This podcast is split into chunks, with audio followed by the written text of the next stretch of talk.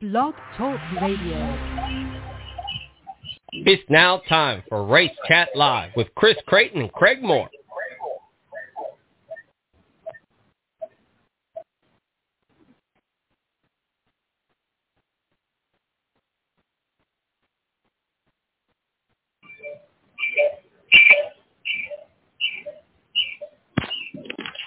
All right, fam.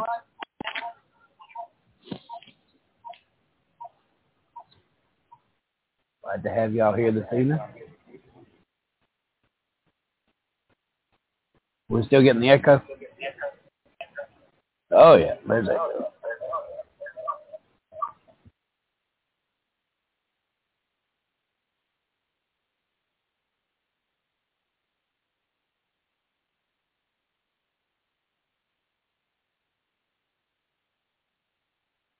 All right, race fans. Glad to have y'all here this evening. A little bit late to the show, but just glad to be here. Oh man, we got a lot to cover. Taz Taylor here. Uh, Craig Moore may be joining us, may not. I did uh, put a request in to maybe bring Jared on a little bit early uh, if he gets that message. So uh, yeah, let's get the show started, man. It's Race Chat Live. How the hell are you, Taz Taylor? And it has been a lot of racing since last time I talked to you, bud. Oh yeah, a lot of racing. I mean, Pocono, what did four races in two days, and we had SRX at Eldora putting on a freaking show. Can't ask for better. And I tell you what, uh, no doubt the SRX series. We had two Cup races. We had uh, a Truck Series race. We had Xfinity Series race, and my may I mind you, that was at Pocono, where it normally rains, and it's normally I, I don't see how they got away with it. NASCAR caught a lucky one this week. Plus, our weekly racing uh, shows. I, I know you were you spent the weekend at the racetrack. I spent uh, Saturday at the racetrack as well. Yeah, I spent Friday night and basically half of my day Saturday at the racetrack. So uh Unfortunately, I didn't really get to watch much racing, especially NASCAR. I didn't get to really watch any of that because I was trying to catch up on SRX on Sunday after working most of the day. So, um, and from what I looked at in terms of results, Pocono did what we expected. Where there were times where some of the underdogs we normally don't see up front were running up front at times, and almost played spoiler. Yes, it was. Um, I, I thought the Xfinity race was probably one of the best races of the weekend. Not sure about you. Uh, I'm getting caught up here with the. Uh, so we're running a Facebook Live. Can you believe that, Taz Taylor? We're running a Facebook Live. We're going to see how this thing works. I see that. Yeah. Yeah, I, I'm, I uh, I don't have the proper studio uh, for the uh, for the Facebook Live. So what I've done, I've been pretty creative, but uh, at least you'll get to hear our voices and uh, maybe expand out to a few uh, few listeners because we've got an exciting guest coming on this evening, right? I mean, uh, Tanner Warner, you said is a 602 sportsman modified driver. Is that am I correct there? Is that what he's racing now? You are you are correct, sir. Awesome, awesome. So well, we're trying to get this figured out here, but uh, but Tap, without a doubt, this weekend, another echo. We're not getting no. Okay. Uh, without a doubt, uh, this this weekend had a, a lot of racing. We're in the prime season. I wasn't disappointed in, in either race. Oh my gosh, Kyle Larson! Wow, what a heartbreak there. What are your thoughts?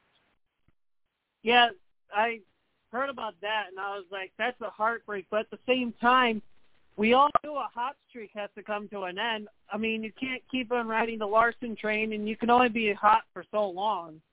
It was just a matter of time of when it was going to be snapped. Yeah, it snapped in probably one of the worst ways possible, but it, it had to come to an end eventually. And Alex Bowman, right place, right time to capitalize. Right. So, uh, without having to really go into detail, uh, I made a major mistake this this past weekend. I uh, counted my chickens before they hatch. Now everybody knows, Taz Taylor. Everybody knows you don't pour the water cooler on the coach until the until the win, right? We've seen so many times uh, pre-celebration or something, and uh, something go wrong. Well, this past weekend on Saturday, with about a lap and a half to go, I posted to our group thread, uh, which is private. I said, uh, I said, well, here he is. He won. Congratulations, Dad Taylor. It What's that? a minute after that. Kyle Larson blows the right tire, hits the wall. I am going hysterical. I'm going chaotic. What what what what did you think when you seen that tire go out? As you said, you, you perfectly said all streets have to come to an end. That was like Dale Earnhardish. What do you think? Um, kind of in a way, but um, you can you can kind of go with you can kind of go with that, but at the same time, hey, all streaks got to come to an end at some point, and Larson's was due. I mean, it, yeah, it was great seeing Larson win, win, win, but at the same time, it was kind of getting boring, boring, boring. And when he did that, I'm sure fans, um, especially diehard Kyle Larson fans, probably got a big heartbreak. But at the same time, the other fans were like, "Thank God we have a break." It's not the Yeah, same I mean, story Al- now. Alex Bowman catching a lucky break there. Wow. I mean, it was And- where one man one man's bad luck is another man's good luck. And uh Alex Bowman, three wins on the season. And I, when are we going to admit Alex Bowman is no fluke? I never thought he was a fluke. I think his, um, I believe his first win, um, basically kind of said, "Hey, I'm here," and then his second win was kind of pretty much a statement saying, "I belong here." And this year is kind of the bigger statement saying, "I belong here. I've proven my point. I'm proving all my doubters that I need to be here, and this is where I belong. I am right where I need to be. This is the perfect spot in my career to shine and keep growing my name and my career as as a big name driver and a name that I should be that should be talked about for front runners and championships. Yeah, he should be. He should be talked about in this year's championship. I, one win is a fluke. Three wins, we've got something going here, and Alex Bowman has something going. Hendrick is knocking on all cylinders, and that's without a doubt. They were dominant once again this weekend. But it was nice to see the Fords finally get a little bit quicker in race number two. Of course, uh, it was a fuel mileage race. Race number two was not a disappointment, Taz Taylor by any means.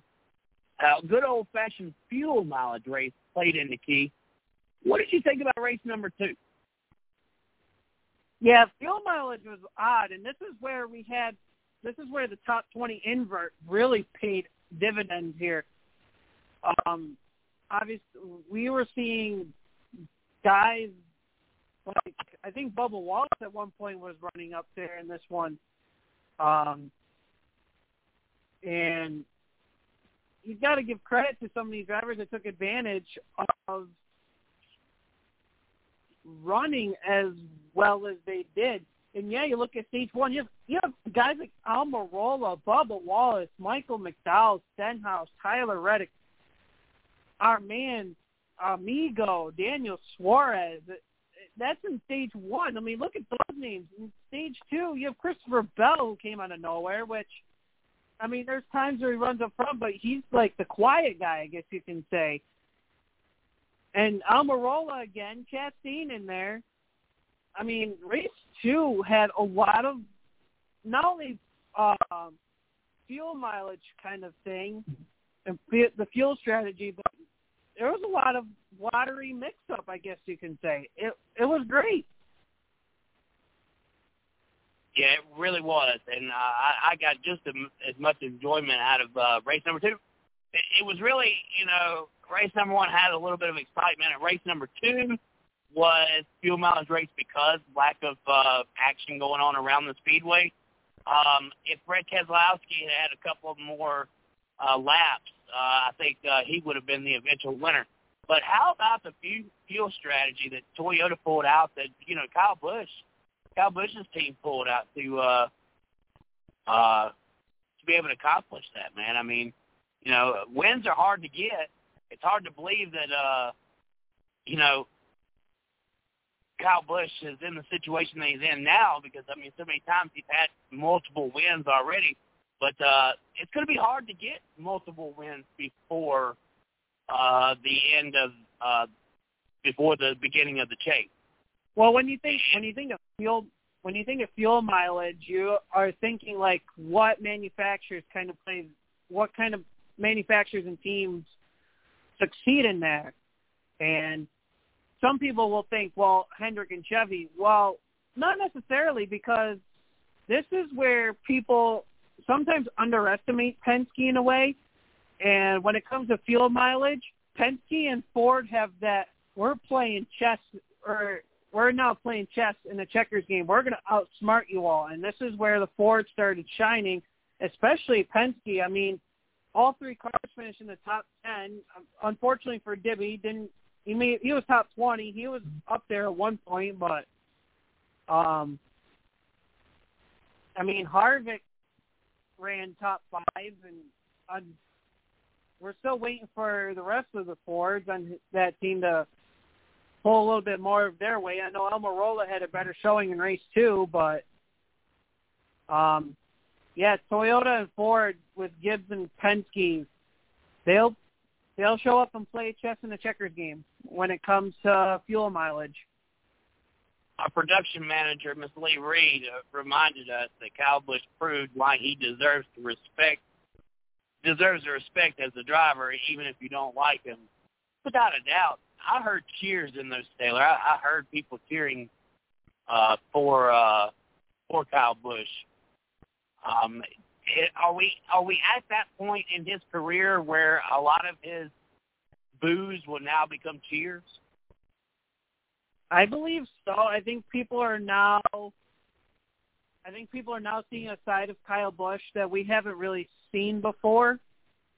Um I mean, yeah, we've seen the racer Kyle Busch and now he's now that he's kind of I guess you could say he's kind of hit the peak of his career, but yet he's still has a long way to go. Um because obviously he's not done. He's still got a lot in the tank um, giving John Hunter Nemechek, a young talent, a chance to drive really good equipment, and now um, kind of showing, kind of teaching uh, his son Brexton how to race and pushing him and teaching him the ways of how to race and do things and whatever, and kind of in a post-race interview he had when he won, not this past weekend, but before, um, explaining or saying out loud a personal story, an emotional story too, as a matter of fact, that we're all we're seeing a different side of Kyle that we haven't seen, I don't think ever, unless you really are like a diehard fan of him, where you are like knowing what's going on with him almost on a daily basis. I I see a new Kyle Busch. I see Kyle Busch in. Let me. How do I phrase it? I I have witnessed a Kyle Busch in the garage, but I don't think his name is Kyle Busch. He drives for uh he drives for uh Joe Gibbs Racing. As a matter of fact, his last name is Gibbs. Ty Gibbs. Is is the is this is this Kyle's replacement? Does Kyle need to be worried? Because I tell you what, that darn old Ty Gibbs, he's earning some mad respect and doing a lot of things real fast. Taz, could we be seeing Kyle Busch's uh, replacement here? Should should Kyle Busch be worried or is Ty coming almost at the right point of Kyle Busch's career? Because the future in NASCAR is the next generation. I don't see Ty Gibbs being Kyle Busch's replacement. In my honest opinion, I think Ty Gibbs could replace either A, Martin Truex Jr. because of his age. I don't know how much uh, gas in the tank Truex has left.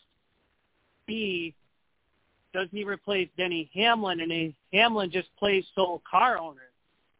Um, that's where the question mark's going to be. I don't think Kyle Busch will be replaced by Ty Gibbs. I think with Ty, Ty show, is shining at the right time, and I believe we'll see him in a full-time ride once he's. I think he's got to be of age first. I might be wrong on that one. Um, but I I think Ty Gibbs is shining at the right time, proving he needs to be there and he's ready to go when the call is made. I be, I think he needs to be full-time Xfinity for at least two seasons before he gets into a cup ride. And like I said, it's either going to be Truex or Hamlin, and Truex is it's either going to be Truex's time to go and Truex says it's a career, or it's going to be Hamlin stepping away from driver and becoming car owner, and in comes Ty Gibbs.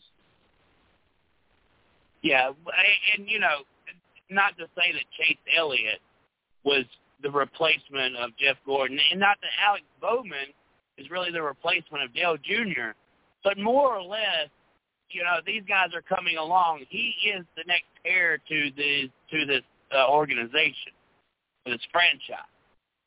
Uh, Ty Gibbs is a multi generational talent.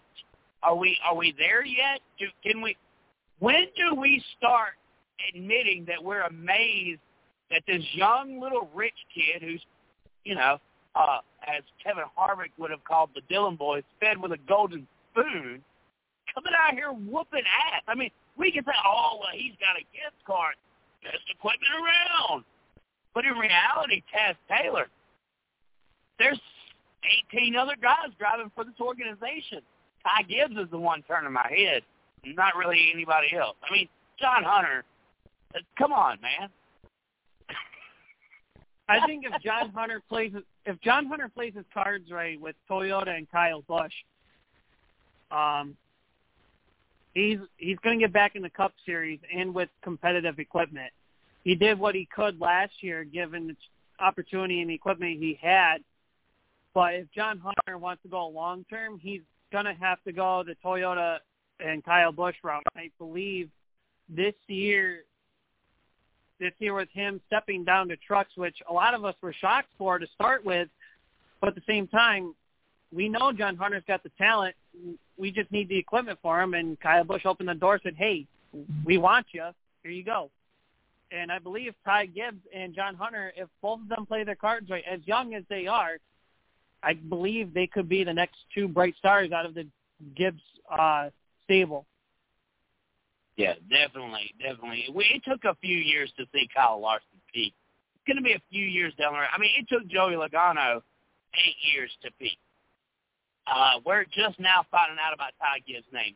And, and you know what? To be honest with you, Kyle Busch has been around a lot longer than most people realize. Uh, he, I think, 2004 was his Cup debut. Uh, you know, Jimmie Johnson's Cup debut was 2002.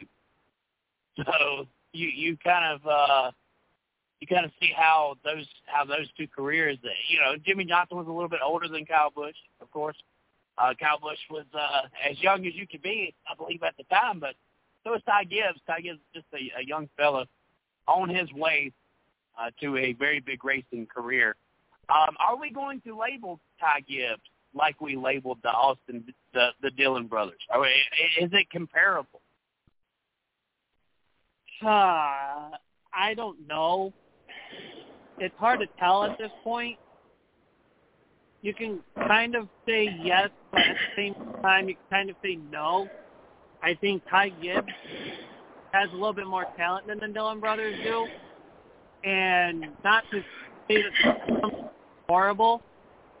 Austin is Austin's good, but needs somebody to give him a competitive drive. Dillon just needs a chance. Chance. He has some talent.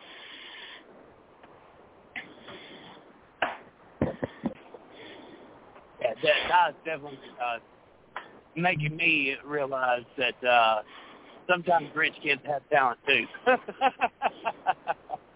that's, uh, we'll we'll we'll move on from that. Um, Brad Keselowski, it's it's it's a done deal. I, I mentioned this. I, I did a little rant earlier. I'm going to keep it short and simple here, but I do want I do want your feedback, and I believe we got Jared Hudson on here. Jared, is that you? Yes, sir. Glad to have you on. Uh, obviously, uh, we're bringing you into the mix here. We're missing Craig Moore tonight, uh, but uh, I thank you for that last minute call to, to be able to come in and uh, join us for our NASCAR discussion. That's Uh, cool. Uh, Brett Keselowski going to Roush Fenway Racing. It seems like we finally have the cousin Carl replacement. Uh, Roush Fenway Racing has uh, gone through some rebuilding years, I guess we could say. We went through a whole Ricky Stenhouse uh, affair. I to put it in that. He's been with Ryan Newman for a couple of years already. Chris Buescher, uh, a former Roush Fenway uh, Xfinity uh, champion, I think two-time champion. Went to uh, JTG Racing for several years, uh, and then his way back over to uh, to Roush Fenway Racing. With Brad Keselowski coming back, coming over to Roush Fenway Racing, are we expecting immediate results similar to what we've seen uh, with uh, with the Stewart deal, or, or is this going to be a, a work in progress? Well, I didn't even I hadn't even heard about Brad Keselowski mo- moving over, but I think he's such a good driver that he'll he'll make he'll he'll do good. I'm a big Ryan Newman fan, so I hope Ryan Newman does really good too. But I think Brad and Ryan Newman will make great teammates.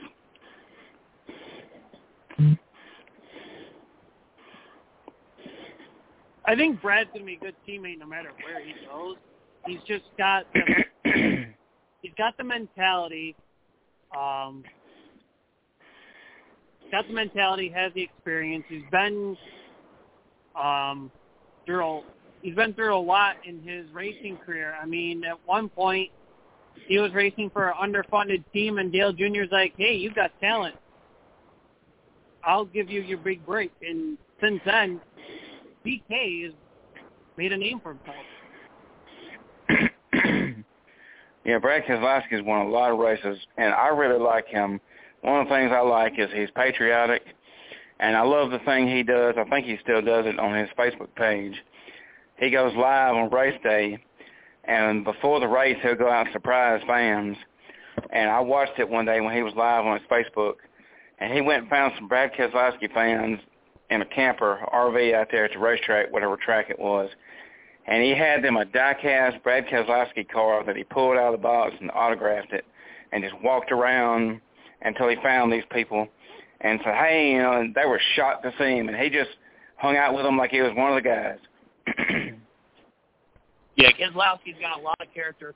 That gets into my rant that I had earlier, uh, Taz and Jared, about how uh, this this was a good move by Ford, whether or not it was Edsel Ford or it was executives that said, look, you know, we need to keep our guy. You know, Cousin Carl was the last Ford driver that Ford really got behind. Of course, Ford got behind the organization with Stewart-Haas as well, right? I mean, what what they lured Tony Stewart out of Chevrolet into the Ford camp. So we know that they That's right. they they've done well at uh at, at scouting. Of course, Penske Penske went from Dodges back to Ford. But the one thing about Roush Fenway Racing is they've always been Ford, and they haven't had a driver to represent the Ford emblem as well since with since Carl Edwards moved over to Joe Gibbs Racing. And we know what happened with Joe Gibbs with Carl Edwards. Carl was treated with the best of everything. He was well loved within the Roush Fenway organization. He was good friends with Jack Roush. He got over to Joe Gibbs and realized he was just a number on the wall. And that and that, that had to have psychologically affected uh, Carl Edwards uh, as we still speculate why he walked away from racing. But my point is, Ford knew that Brad Keselowski has represented the, the Ford brand very well over these years. He's only got one win that was in the Chevrolet. So many times over the years, we've watched Ford development drivers wind up in a Chevy equipment. Well, this time we had a Chevy development driver that wound up in Ford equipment. Ford did the right thing. They stepped in, I believe, speculating, stepped in and we did what happened for Brad Keselowski with Roush Fenway Racing. Do, do you guys, either of you guys want to argue that or do y'all want to add to it? Taz? Uh, Jared, Jared, go ahead. You're in there. Well, um, I I like Ford and Chevy, so I'd rather see Brad either or than Toyota any day. So um, I'm cool with whatever. And he's been a he's been a Ford driver for a long time, so I, I think Ford and Brad Keselowski is a good fit. yeah, BK BK's been treated well at Ford, I believe. Um, Miss Lee cousin Carl got I don't know, he wed into retiring, lol. I'm like cousin Carl got pushed to retirement and I don't think that was uh I don't think that was his own decision. But I think Ford and BK is a wonderful fit. Um I mean BK and Chevy were a great fit too up until Ford and Penske were like, We got the doors open for you. Um so well, with Carl Edwards, uh, I thought he retired way too early. I thought that was way too early, and and the only thing I could come up with when he retired, I never heard why or what his reasoning was. The only thing I could think of was he almost won the championship with. I he almost won the championship with uh, against Tony Stewart that year, and then he lost it and then he figured, he said, well, you know, I was that close again, still can't get it done. I just need to go ahead and retire.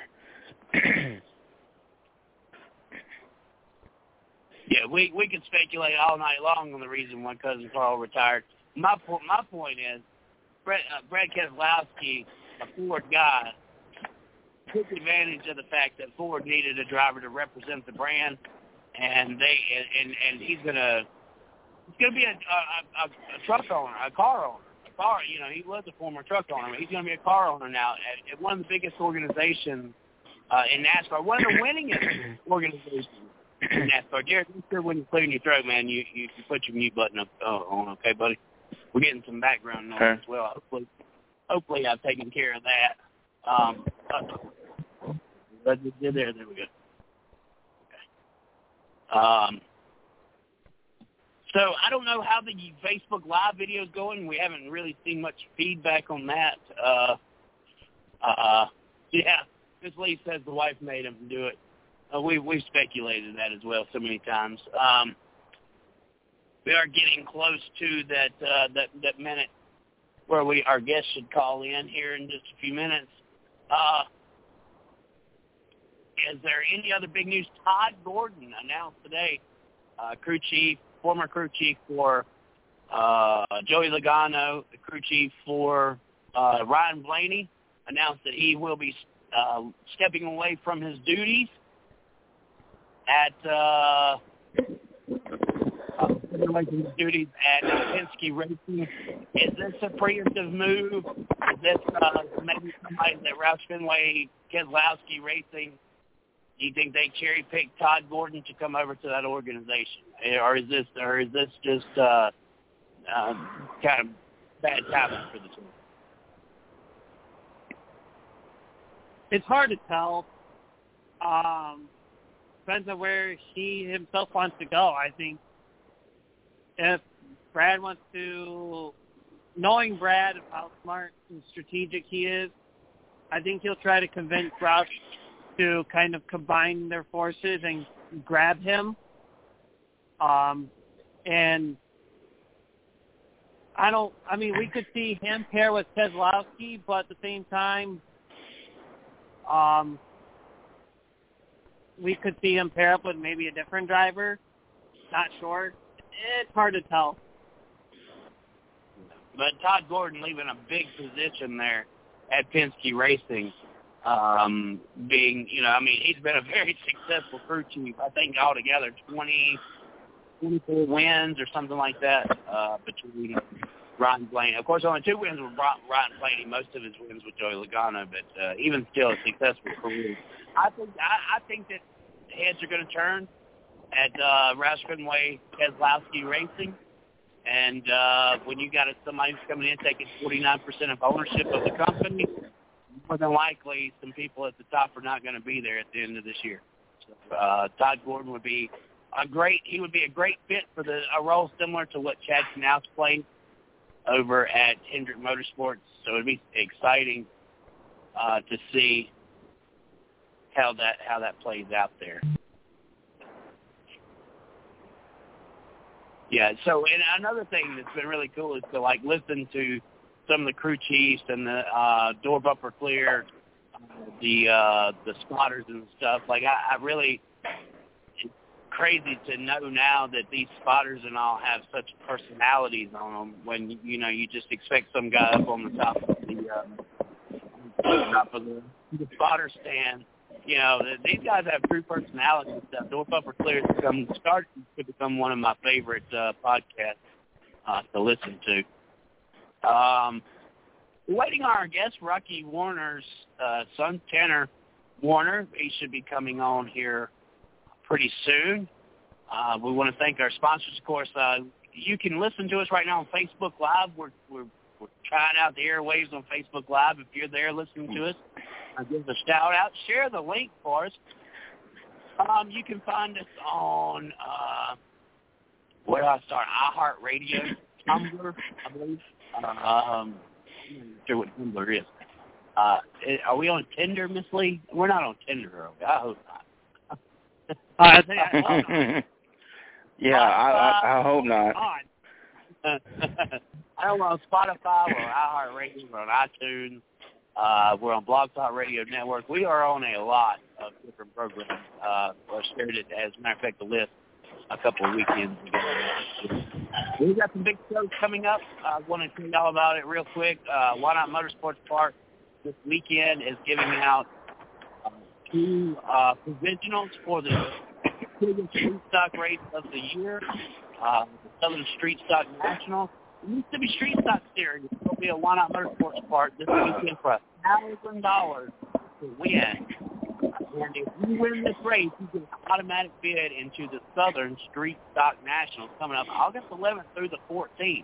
Also, the Factory Stock Pure Street Challenge uh, will be having a provisional given out as well.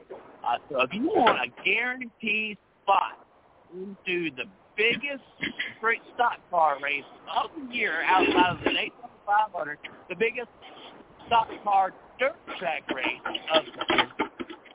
Sure uh, that you are in in full attire, race car and all, at, at Why Motorsports Park uh, this coming weekend. Seven hundred fifty dollars to win for the factory stock race, but uh, man, I mean the price that it that, that you win by winning a provisional, an automatic starting spot into a race where there's going to be 250 or more cars that you're going to have to race your way into. Oh man, that that is priceless, as they would say uh, in those uh, commercials. So Taz Taylor is back. We are waiting on our guest to call in. Um, uh, so we will take this time to talk a little bit about the SRX series. Uh, we'll come back and talk about any NASCAR stu- subjects and stuff if we get ready for, I believe it's uh, Road America. Where are we racing this weekend, Taz? Um, for the Cup Series, it's Road America. I'm not sure about Xfinity and trucks at the moment. they do it Mid Ohio. Maybe. Another road course. Yeah, yeah. Well, you know, hey, been pretty cool. And they got a uh, they, they got a double header on NBC, the IndyCar and then the uh NASCAR. Finally, you know, I was very upset at the beginning of the year because we couldn't watch the IndyCar race. It was being played at the same time as the Cup race. I could see where Fox probably wasn't working too well with that. Uh, but now that they're both on the same network, I love the doubleheader idea. Uh, I do watch Formula One in the morning times. If it's coming, if it comes on way too early, I record it and watch it when I get up. Uh, so having three races on a Sunday is uh, the coolest thing in the world. So uh, I definitely enjoy that. What's our Ooh, where's that background noise? Make sure make sure you're on mute if you're jumping out of cars going down the interstate, okay? All right, thank you. Uh, so we're gonna get. Hey, it's a learning process. We've all been there. I promise you. I still learn something new every day. Remember, we started the show with the with the uh, with the, the infamous echo. so, you'd think by now we'd figure out why that echo happened. But anyway, SRX series, Tony Stewart, two weekends in a row. Boo, boo. Hey, Nobody what the funny part was, Tony Stewart. Nobody wanted to see Tony Stewart start a series. All right, get paid a hundred million dollars to start this series. Go build a bunch of race cars for Tony Stewart to win every damn race that he's in. Okay, right? We we were watching to see Marco Andretti, Helio Castroneves, uh, that that Hailie Deegan girl. We're we're, we're tuned in for them kind of like, hey, I'm going to create a series. I'm going to cash the checks. I'm going to shake my own hand at the uh, at the, points uh, award. And uh, yeah, so uh, but I I think Taz Taylor, I think you see it different.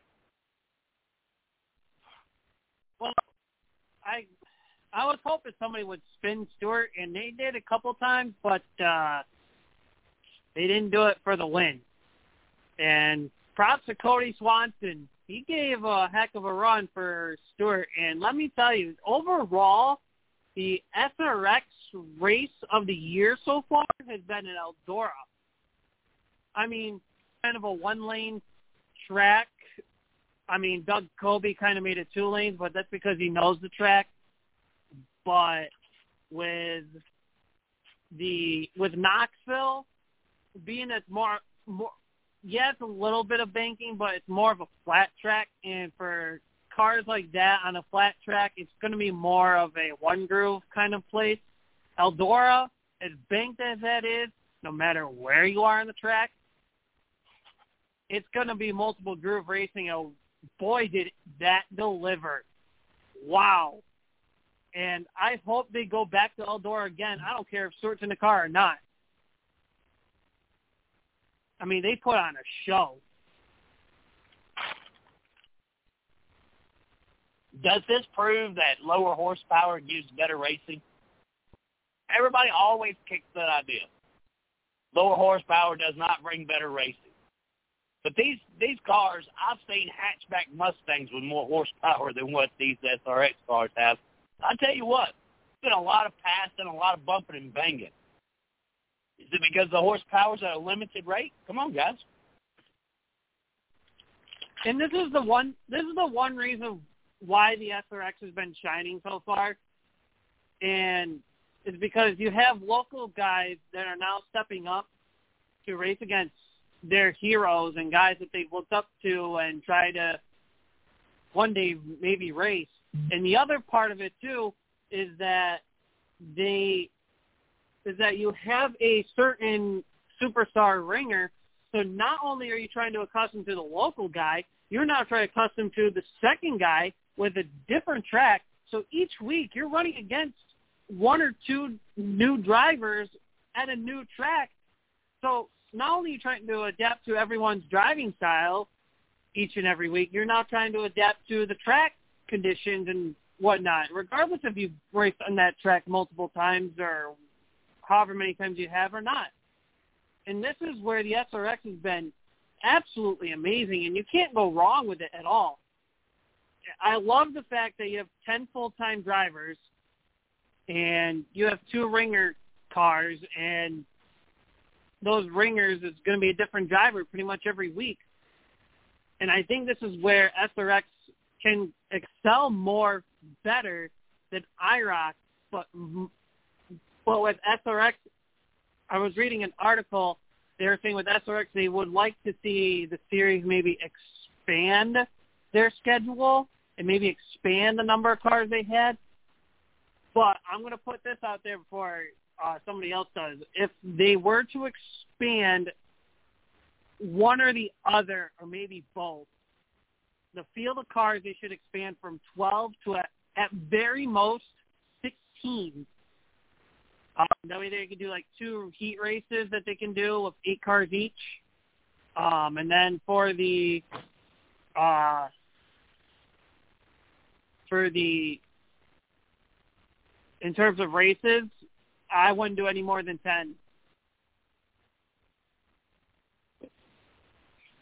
I like the idea, but it's almost like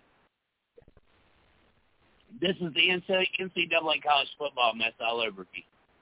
Once you start expanding the cars, once you start expanding the races, then you're kind of competing with you're you're going outside of what it was that we were originally trying to accomplish here.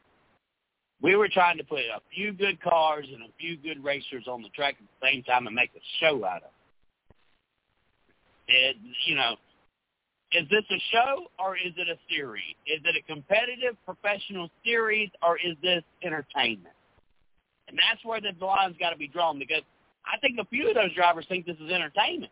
By the way that I've seen, and I don't know, I don't, I, I can't get a grip on Paul Tracy. I told y'all at the beginning of the year the guy to watch would be Paul Tracy. am I am I not dead on with that? That guy yeah, put on let, the show. I I was kind of iffy about him at first, and then when he took out Labonte, I he left a poor taste in my mouth. He left a horrible taste in my mouth because my fa- my favorite for the series is Tony Kanaan because he's got the 48 and he shares an IndyCar ride with Jimmie Johnson. But when he but when he's not racing, who do I, who can I really root for other than obviously my pick? And for a favorite driver, I go with Bobby Labonte. I liked how consistent he was with NASCAR. I um he was he wasn't a bad driver. He was one of those quiet ones that would kind of sit back, but if he needed to make his presence known, he would. And boy, when Tracy took him out, whoo, out. Well, we definitely had our villain in the sport. Uh, Jared, did you happen to catch the SRX series?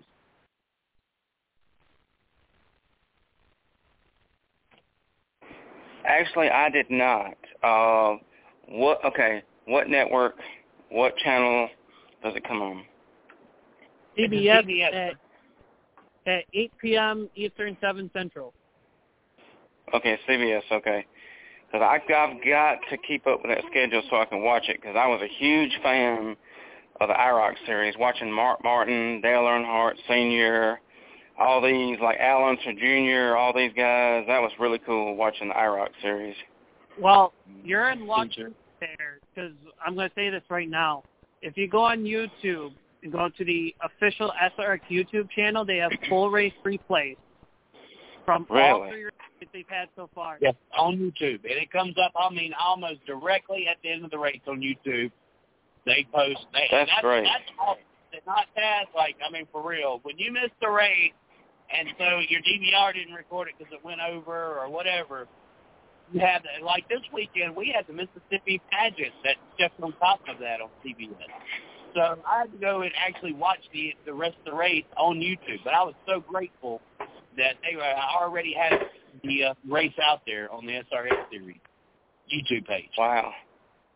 Well, I tell you what, Tony Kanaan, I love all the drivers that's in it. Tony Kanaan is my favorite IndyCar driver of all time. I love Tony Kanaan. I think he, I think he's another one of those that retired too early. I like Paul Tracy, Bob Labonte, huge Bob Labonte fan, so I think it's pretty good. Bill Elliott. Who's ready to Who's ready to go see the movie about Tony Kanaan at the movie theaters with Vin Diesel playing his part? I mean, is that not a perfect fit? I hadn't even heard about it. no, we're we're we're we're we're hypothetically speaking here. Because if if Oh. anybody were to play Tony Kanaan in the life of Tony Kanaan or Tony Kanaan, the biography, it would have to be Vin Diesel, right? Yeah, Yeah. I don't think so.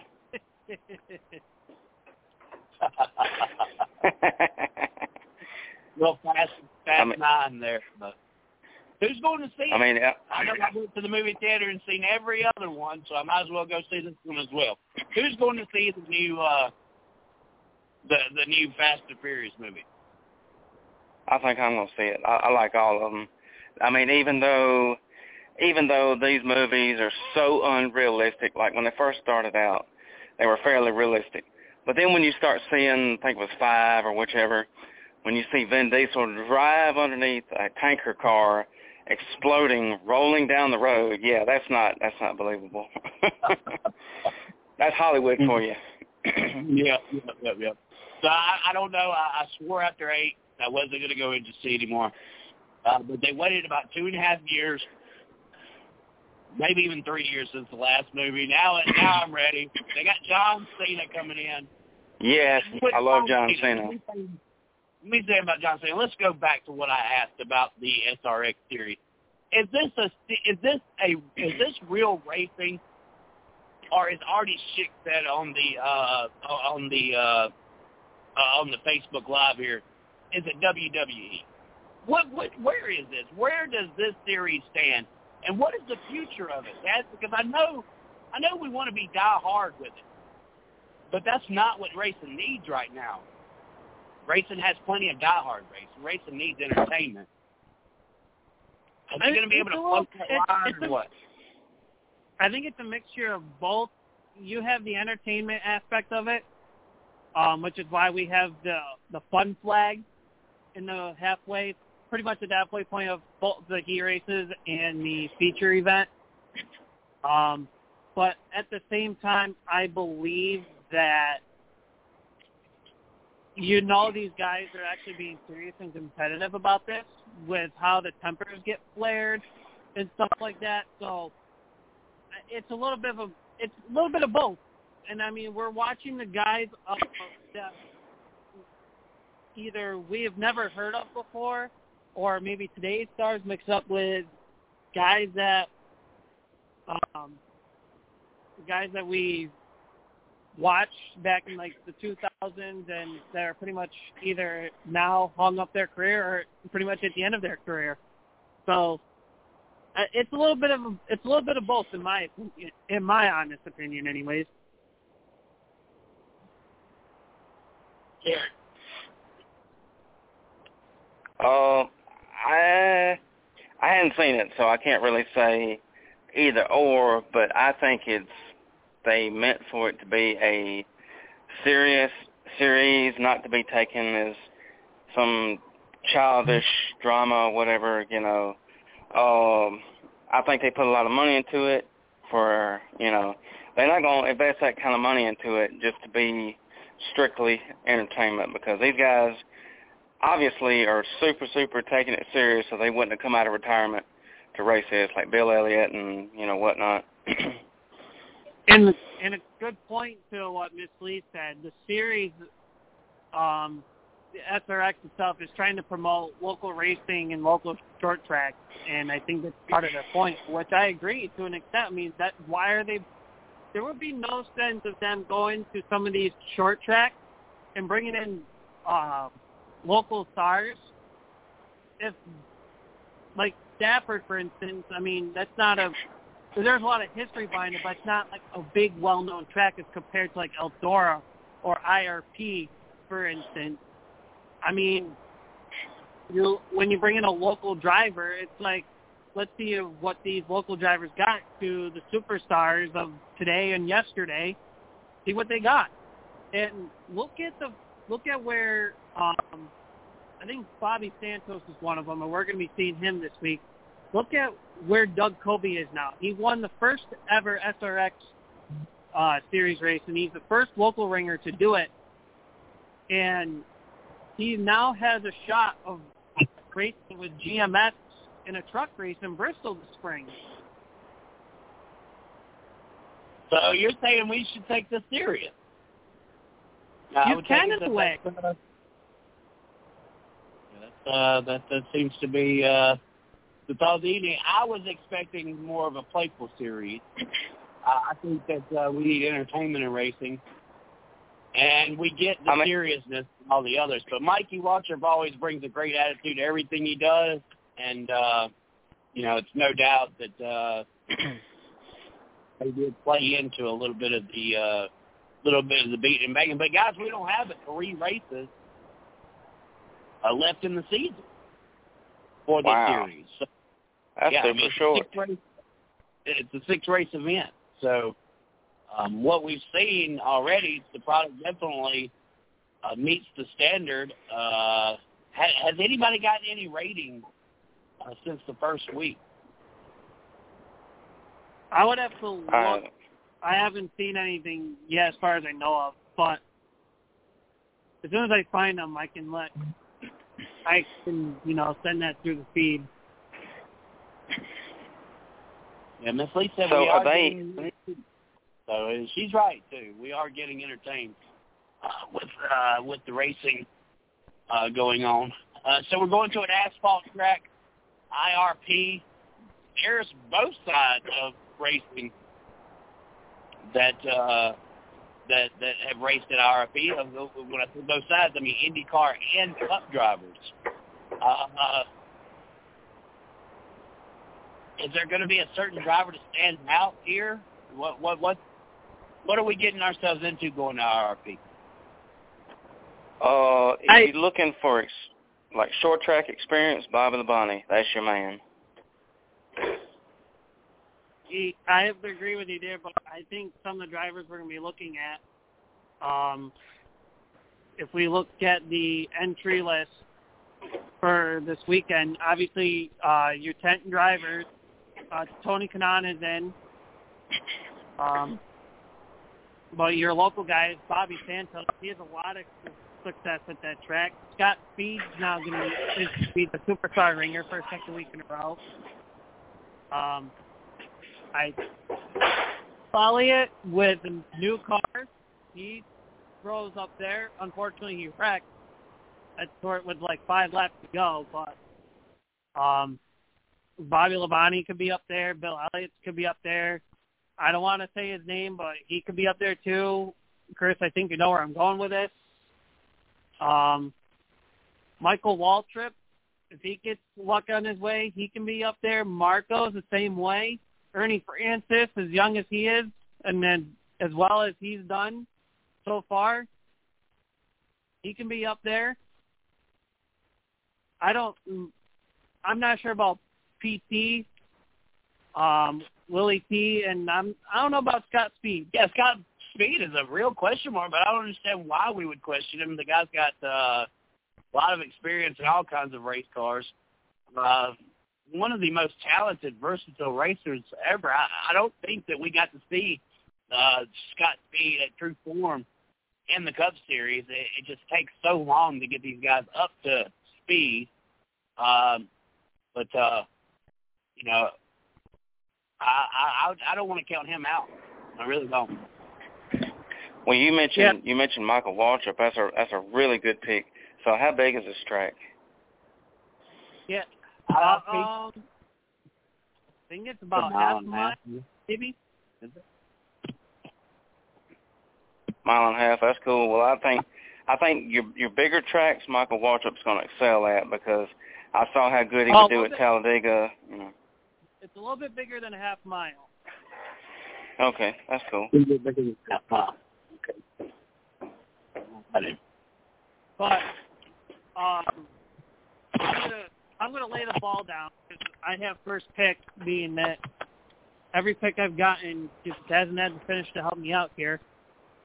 You're doing the first two heat races, and then the features like forget it. Um, I have a I have a couple of mine. Look, I can prob some will say I can go. I should go the easy route, go with Tony Stewart, but I'm not gonna. Um, I'm looking at guys that I've mentioned earlier: Marco, Ernie Francis. Um, I could look at Bobby Santos as a local guy. Probably I could look at Michael Walter, but my two biggest questions are going to be Helio or Labonte. And the question is going to be, do I want to go for points or do I go do I want to go for heart? Well, I'm going to try to go for points. I could go with Spider-Man, Helio Castroneves, the four-time Indy 500 winner. Now that's a good choice right there because Marco Andretti, he's a good driver. I'll say that about Marco Andretti, but he hasn't won a race in a very long time, and he struggles in the IndyCar big time. Yeah, Helio Castroneves, uh, you you kind of caught me off guard with that. So you that's your number one pick, uh, Taz Taylor, Helio Castroneves. It was either him or Labonte, and I kind of want to go for points instead of heart. I I'm going to Who's go with got Helio. the second pick here? What's that? Who's got the second pick, Craig? I believe he does because Mr. CJ ain't here with us. Has he made a pick yet? No, he is not. So Craig is. So we're gonna we're gonna have to do what we've been doing, and gonna have to overgo him and go Craig here. That moves one. me up from second to last all the way up to what second pick. Oh man, that's awesome. Uh, Mm-hmm. last week I went with Bill Elliott. Big mistake. Big mistake. I think Bobby So- Labonte and Bill Elliott and Paul Tracy. I think these guys So are a little bit wait- too old to not. Craig. Craig's in the chat, so we're waiting on his pick before we get yours in, Chris. Oh, I, I don't. I don't. I think you should be present to win. hey, we do it nice enough for Miss Lee. She's our production manager. Though. He's a co-host. How's he listening to the show and not able to call in? I won't answer.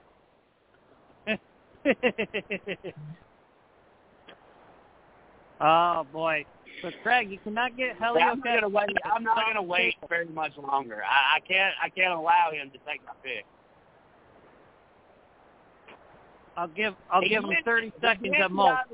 He did get out of the cellar though. He had he had first pick last week, so I'm gonna give him about ten more seconds. Ten, nine, eight, seven, seven and three quarters. Oh, I mean six and three quarters. All right, uh, Taz Taylor has he has he given his pick? I gotta go, man. Tony Stewart. You're gonna do it. I'm looking. I'm looking for points, man. I'm looking for points. All right, so Tony Stewart's off the table. Yep, he is. All right, so Craig, whenever you get uh, your SRX pick in, whatever that'll be, Helio and Tony Stewart are gone. So Miss Lee, you, you're on the deck. Yeah, it's all All right, for Miss Craig, Lee. so So, let's Craig get this pick in quick. So you know, this is just a this is a little fun segment here. Obviously, our uh, Bobby Santos. Wow. Good Santos, he, he likes the local drivers. He's been picking them. I already took him, Craig. I knew it. He was going to go after Tony Stewart. Got him. Uh-oh. What was that? Oopsie. We didn't get, well, unfortunately, we did not get our guest that called in uh, evening. What is that? The elevator in the what?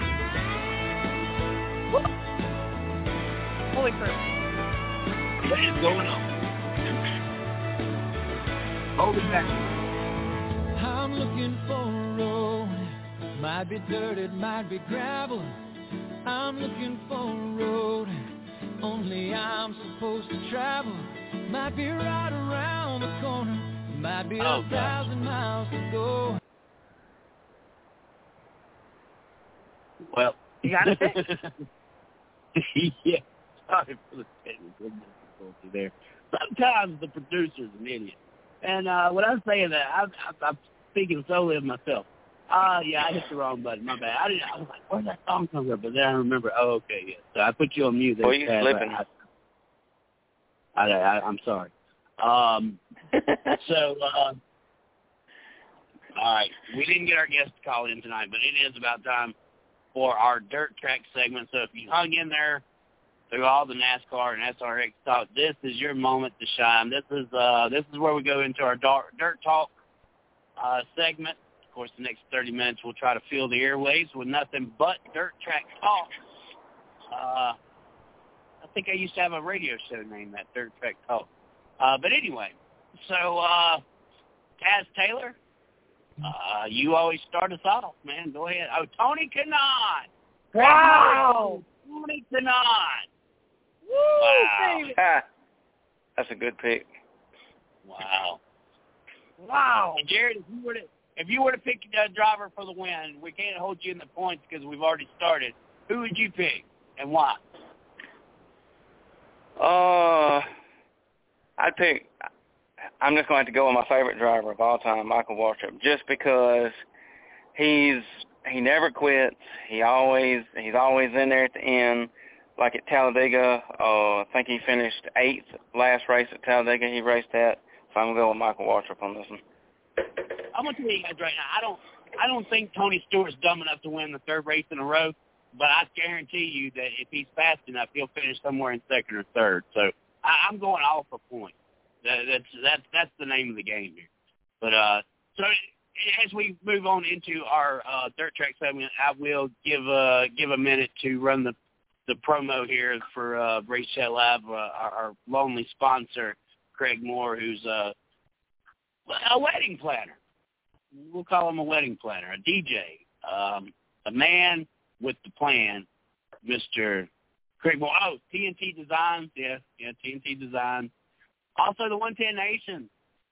Uh, they sponsor the show. As a matter of fact, they pay for this show. So shout out to the 110 Nation. Of course, we're shouting out to ourselves.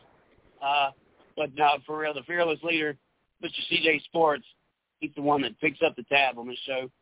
We are uh, greatly appreciative uh, for that. So we'll uh, play the promo. Are you ready? Your wedding day, a day that you've envisioned in your mind since you were a child. And now that it's becoming a reality, don't risk your once-in-a-lifetime event to a once-in-a-while amateur you found on Craigslist. The entertainment you choose for your special day can either make or break your celebration. You can never redo your wedding. But you can avoid a costly mistake by hiring a true professional. We make every wedding unforgettable. When what you need is more than music, what you want is more to music. That's M-O-O-R-E to M-U-S-I-C. More to music. Find More to Music on Facebook. M-O-O-R-E to M-U-S-I-C. Also, MoreToMusic.com. More to Music. More to Music specializes in weddings, anniversaries, parties of all kinds, including the one in your backyard where you want some karaoke for all your friends. More to Music. Owner-operator Craig Moore can be found on Facebook right now. More to Music. M-O-O-R-E, the number two, M-U-S-I-C. More to Music. More to Music. By the way, it's never too early to plan your event. Plus, check out MoreToMusic.com. Find out how you could win $500 in Karaoke Idol. MoreToMusic.com. More to Music. All of Craig Moore's services offered are available on his webpage, MoreToMusic.com. M-O-O-R-E, the number two, M-U-S-I-C dot com. MoreToMusic.com. When what you want is more than music, what you need is more to music. MoreToMusic.com. All right, more to music.com. Go check it out. Sign yourself up. He'll fly all the way to California if you pay him enough. All right, so now we're going officially into our Dirt Talk segment. Taz Taylor, take off with it, man. Well, last weekend we got Utica on Friday night. Saturday was the Fonda Speedway, and I'll get into coverage with the New York Champ Kart Series, uh, along with the Mower Tiger Group. And a couple of highlight reels. We'll start with Utica first, as this past Friday was the 900th modified feature in the track's history. And the green flag is out with Sean Beardsley and Tim Main leading him down for the 30-lap feature event going into turns one and two. Marshall Hurd to the outside of Tim Main as they're battling side by side off corner number two. First time, Tim Main leads by three quarters of Carling going into turn number three. Marshall Hurd's going to back out of it a bit as Tim Main will come around to lead lap number one. But here comes Alan Johnson on the outside. He'll try to get his nose into the lead very quickly and early on as Marshall Hurd to the inside of Tim Main. Tim Main drifts up. Here comes Alan Johnson right through the needle. He'll take over spot number two as Marshall Hurd holds off as we go into turn number three. It's going to be AJ Slideways. Alan Johnson, he'll lead lap number two as Marshall Hurd will settle for second. In the corners one and two, but Ketty's now third. Move forward and nine laps complete. It's a battle of Friesen and Shepard. Shepard to the outside. He gets a good run off the corner. He'll get by Stewart Friesen, but Friesen won't let him go without a fight. Into turn three and four. They switch lanes. Shepard on the bottom, but one Ketty going off the track and gets him back into the racing groove, and he'll lose two spots to Shepard and Friesen as they're now second and third respectively. Moving forward to 12 laps complete. Make it 13 now. Shepard to the inside of Alan Johnson in turns one and two, looking for the race lead. Johnson holds him off off the corner. He'll hold on to the race lead, but Shepard's going to look to the outside. They switch lanes here with a lap car involved. Going to go way up to the extreme top side, and he gets the fight and takes over the race lead and gets around the lap car. New leader with 14 laps complete. Stewart Friesen now to the outside of Alan Johnson, 17 laps complete, 13 to go. He's going to look to take the second spot away from Alan Johnson. They're working on Darren Smith, the left car. And here comes Friesen. He takes over spot number two, and he has a long charge to get up to Matt Shepard with 18 laps complete. Moving forward with two laps to go, coming to the white flag. Friesen on the bumper of Shepard, and they have a couple lap cars in front of them. Shepard trying to hold a hard charge of Friesen. Shepard holds on. Friesen trying to get back up to him, but Shepard gets a huge run off the corner, getting about five car length lead.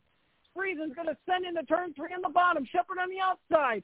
Drag race off corner number four. It's going to be Superman Matt Shepard picking up the 900 Sunoco modified feature win over Tony or over Stewart Friesen, and that's over at Utica Chrome Speedway. You thought that action was intense. Let's go over to Fonda Speedway for their 30 lap Sunoco modified feature event. And we are green with Adam McAuliffe and Pep Karate, and we with Dave Constantino and Bobby Varin behind them. In the turns one and two, first time Adam McAuliffe leads the charge. Pep Karate the second, three wide for fourth, fifth, and sixth. Shelling, Varon, and Pesolano. And here comes the Jack Laner, Ginger Ninja, number 85. He'll make it three wide with Pesolano and Schilling in turns three and four. And it's going to be Adam McAuliffe leading lap number one.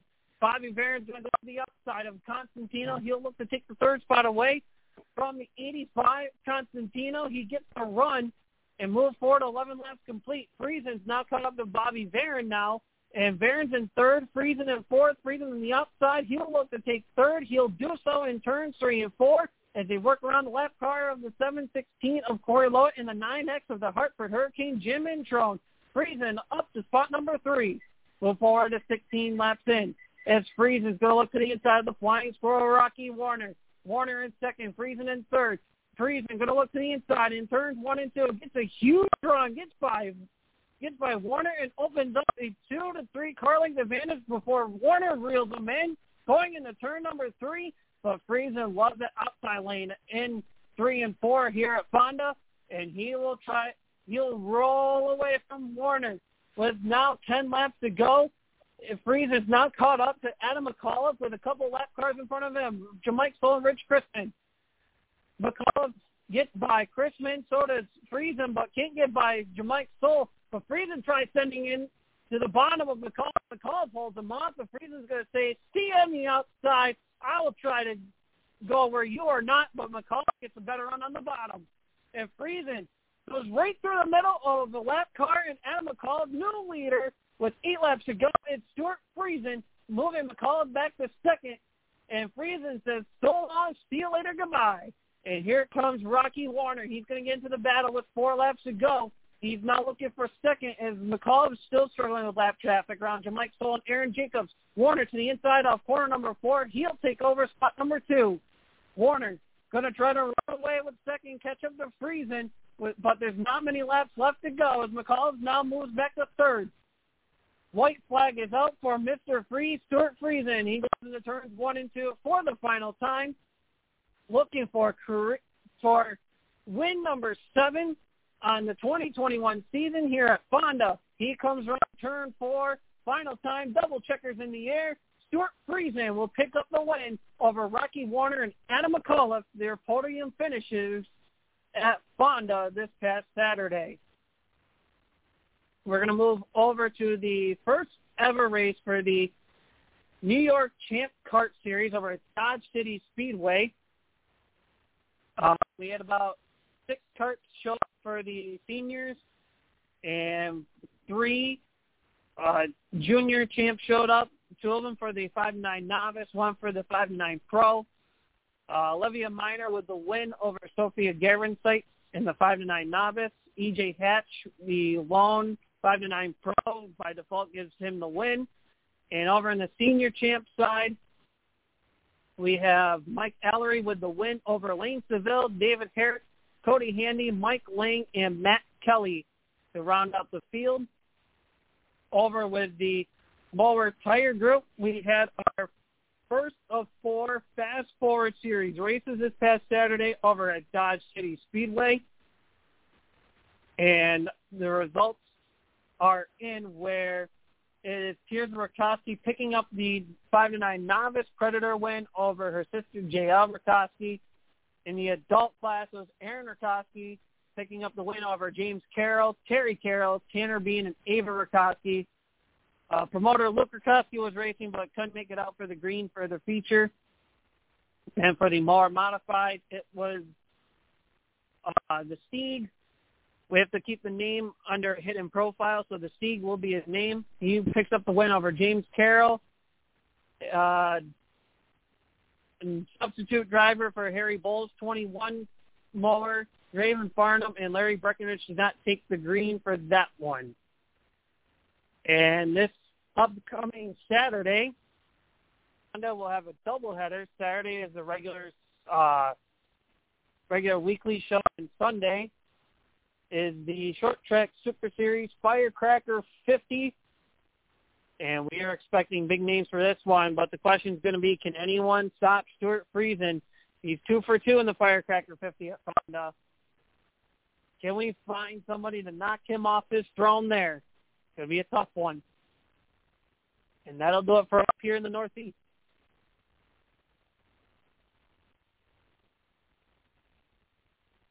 All right. Well, I tell you what, a hell of a rundown there. Uh, with the uh, way that you do that, the way you you bring that to the uh, to the table there. Uh, so we got a 985 number. I believe that's going to be Artie. So uh, I'll give the rundown real quick before we bring Artie on and uh, let uh, Jared and Artie give us an update from Southern Dirt Track Report. Of course, we had the rain out from June 12th uh, at Whynot Motorsports Park. Man, uh, they did not uh, let the guys fall in on the second features. The first features that we needed to finish for the fields were frozen uh, from the 12th. Uh, Monty Skinner was your Crate Racing USA late model winner. I believe this is win number two for the season, maybe win number three for the season uh, for Monty Skinner in the Crate Racing USA late model division there at Whynot Motorsports Park. Hell of a run. He uh, led from uh, uh, from the first lap to the finish. Tony Shelton, the Junkyard Dog, the Junkyard Dog, put on a show for everybody. He took the win in the Sportsman Late Model Series, the Crate Racing USA Sportsman Late Model Series. He's the makeup winner uh, in the uh, Sportsman Late Model Division. Chuck Thorne, man, I tell you what, no surprise. Chuck's always got a fast race car. Uh, but Chuck Thorne and really put on a show for the fans in the Crate Racing USA Street Stock uh, division. Uh, good job uh, by uh, uh, Chuck Thorne out of Demopolis, Alabama. Uh, I believe that's win number two as well for him this year. Blake McNeil and that Project X. Uh, he won the factory stock event from the June 12th race. Uh, good job to Seth McNeil out of Waynesboro, Mississippi. Uh, that, I tell you what, the factory stock races have been very exciting, and uh, no doubt uh, McNeil uh, deserved that win here. Blake Hatfield continued his win streak without question. That guy, and I tell you what, he has won some races this year in the hot shot division, uh, which is our four-cylinder class. Uh, Blake Hatfield making a name for himself from over there in Alabama. I tell you what. But now, as we move our attention to uh, the races for this week, uh, Crate Racing USA qualifying. Jamie Boland sat on the pole. Uh, in qualifying, Jimbo McDuffie qualified second, Casey Haney third, Stephen Brantley fourth, Monty Skinner was in the top five there. Uh, in Heat 1, Heat 1 was won by Jamie Boland. Tim Deach finished second, and Doug Sandringham out of Florence, Mississippi finished third. Heat number two, Stephen Brantley picked up the win. Jimbo McDuffie finished second. Rodney Wayne, uh, of course, the track owner out of Meridian, Mississippi, finished third in the uh, heat race, the late models. In the feature, Jamie Boland picks up the win. Stephen Brantley second. Casey Haney third. Chris McElhaney fourth. And Monty Skinner, who did not make his uh, heat race, went come all the way from the rear of the field after winning uh, his late model event earlier in the evening. Uh, problems with the radiator, and uh, but he was able to race all the way from the rear of 16 cars, able to finish finish up with a top five finish uh, in the Crate Racing USA late models. On the Crate Racing USA Sportsman late model, no qualifying there. We'll go straight to the heat. Colby Pons won heat number one. Tony Shelton second. Corey Pennington third. Uh, Toxey, Alabama's Eric Mazingo finishes fourth, and Bailey Callahan out of Ware, Mississippi, uh, he finishes in the top five in this crate Racing USA Sportsman Late Model Division. Heat number two, heat number two for the Crate Racing USA uh, Late Model Sportsman, Brad Tomlinson out of Mabine, Mississippi, picks up the win. The 99, a good uh, story about him later on. Chase Pennington was second. Dylan Hamilton third, the young kid out of Cantonment, Florida. Cody Ratcliffe finished fourth out of Meridian, Mississippi. And Holden Mazingo uh, got him a top five finish in the Crate Racing USA Sportsman uh, late model heat event. In the feature, Chase Pennington picks up the win. Dylan Hamilton, a close second place. Corey Pennington finished third. Tony Shelton, fourth place finish after a win earlier in the night. And Eric Mazingo with a solid top five. A quick note about the Mazingos. Eric Mazingo, Frank Mazingo, and uh, uh, Holden Mazingo were able to race uh, together. That was a father and two sons. But unfortunately, it was a quick night for Frank Mazingo as he had car issues in the very first feature of the night, which was the rescheduled race from June 12th. Uh, the quick note here was uh, um, Brad Tomlinson actually spun in front of the field, collected a whole lot of cars. Tough night for him in the Crate Racing USA Sportsman Late Model Division. Also, uh, uh, update from the uh, Crate Racing USA Late Model. Uh, Rodney Wing uh, had a hard hit, hit the wall wide open, tried to knock it down uh, in the feature event, but Rodney was okay, and uh, yeah, so all was good there. Crate Racing USA Street Stocks, no qualifying there as well. Heat number one, Wesley Green out of Duck Hill, Mississippi, picked up the win. The young gun, Logan Bright out of Coker, Alabama, son of uh, Crate Racing USA former street stock champion Trey Bright. He finished second. Jackson Moore out of Grenada, Mississippi finishes third. Fourth was Jeffrey Walker. Fifth out of Union, Mississippi, Andrew Boulware. That was heat number one. Heat number two, uh, Lee Ray out of Columbus, Mississippi picked up the win. Brandon Hill out of Amory, Mississippi, uh, picked was second. Brian Fortner finished third out of Milford, Alabama. Shelby Sheedy out of French Camp, Mississippi finished fourth. And Matt Byron out of Baskoo, Mississippi rounded out your top five. Come feature time, boy oh boy, Brian Fortner. Was it dirty or was it clean? Either way, Brian Fortner got around Lee Ray on the last lap, pick up the win, Milford, Alabama. It's Brian Fortner. I believe, I, I, don't hold me to this, I believe Brian Fortner won this race one year ago to the date. Uh, so uh, if anybody can challenge that or, or tell me whether I'm right or wrong. Lee Ray finished second. Brandon Hill third out of Amory, Mississippi. Matt Byram, strong top five finish. And Shelby Sheedy showing off. Shelby Sheedy showing off the G4 out of French Camp, Mississippi. That's a top five finish for our friend Shelby Sheedy.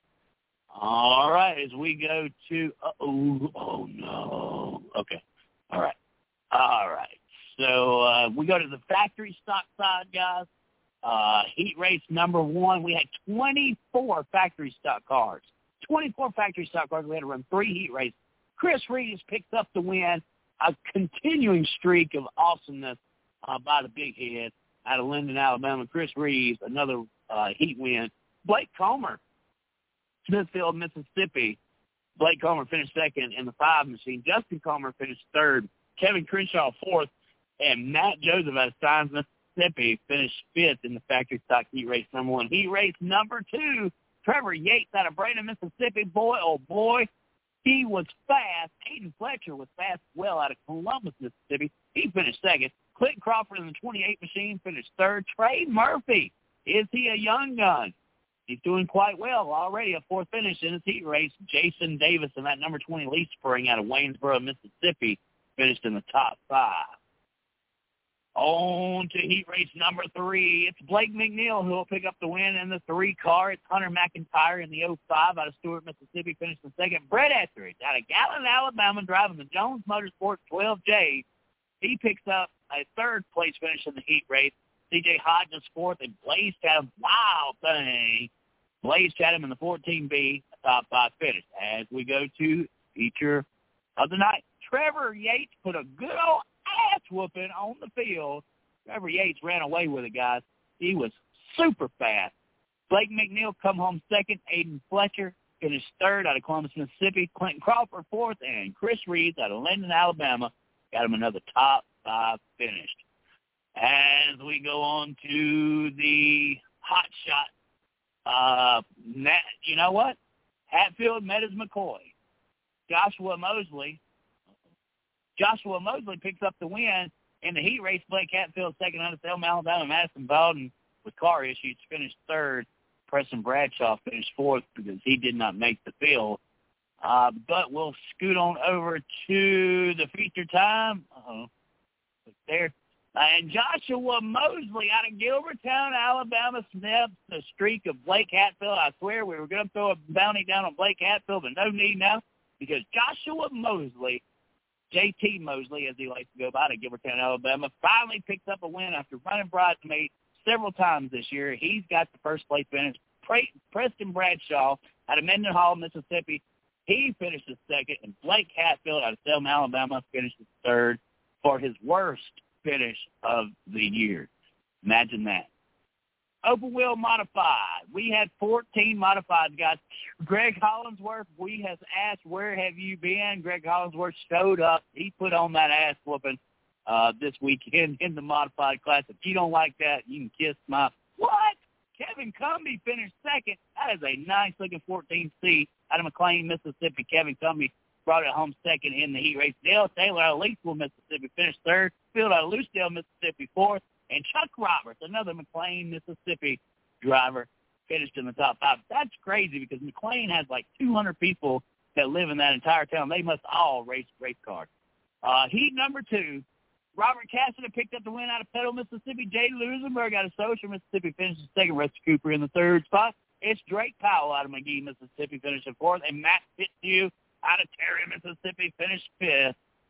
Uh, we'll move on to the feature time for the very last one. I believe this is it. Greg Hollingsworth picks up the win back in black, baby. He didn't even have the 100 Service Center or the hot sawdust written on the side of that race car. But I do believe that this may be a Cade Dillard race car similar to the ones that Brooks Street and Toby Hodge have raced as well. Robert Cassidy, man, a man who builds his own race cars. He has been up there. He's leading the points at the at the track Robert Cassidy, been around a long time, Petal, Mississippi. Uh, he finished second. Rusty Cooper finished third in the feature. Kevin Cumby brought that uh, number 14 seed home fourth and a top five finish by the young gun Drake Powell out of me. The rundown from Whynot Motorsports Park this past weekend. Of course, we are coming we are coming up on some of the biggest races of the year, and next weekend kind of starts to roll. Uh, we are racing the prelude to the Street Stock Nationals, as I said earlier. A provisional uh, will be given to the uh, the winners this weekend from the uh, Mississippi Street Stock Series race, and also the Pure Speed Factory Stock Pure uh, Challenge. Uh, two provisionals will be earned: one in the Factory Stock Pure Street race, and the other in the Mississippi Street Stock Series. Mississippi Street Stock Series paid a thousand dollars to win this weekend. Prelude to the Southern Street Stock National coming up August 11th through the 14th. This is our three-week run, guys. Um, normally we race every other weekend, but uh, we're on a three-week stretch here. We race uh, uh, this weekend, we race next weekend, and we race the weekend thereafter. Uh, in two weeks, we will uh, have the Mississippi State Championship Challenge Series Super Late Model. They will be invading the house hook, the high bank for the 900 horsepower ground pounder. Woo-hoo! Fast kind of race cars. I tell you what, hope y'all are there. Make plans to be at Not Motorsports Park, the house, and next weekend as we move things over. That is the end of my segment as I push things over to uh, Jared Hudson. Jared, what racing did you attend? Keep this thing rolling. Artie, after that, you go ahead. Go ahead. All right. All right. Went to Deep South Speedway for their regular season racing. It was really awesome. They had factory stocks, UMP modifieds, pure stocks, street stocks, and the 602 uh, sportsman division. And then they had the junior bomber class, which is a growing class at Deep South Speedway. I encourage everybody that has kids that want to get into racing, build you a junior bomber car and come race. Basically, it's it's basically the same kind of bomber car they race at Tri-County Speedway and Northwest Florida Speedway. They just take the chip out, and it's a kids division. I think it's up until like 13 or 14 years old, something like that.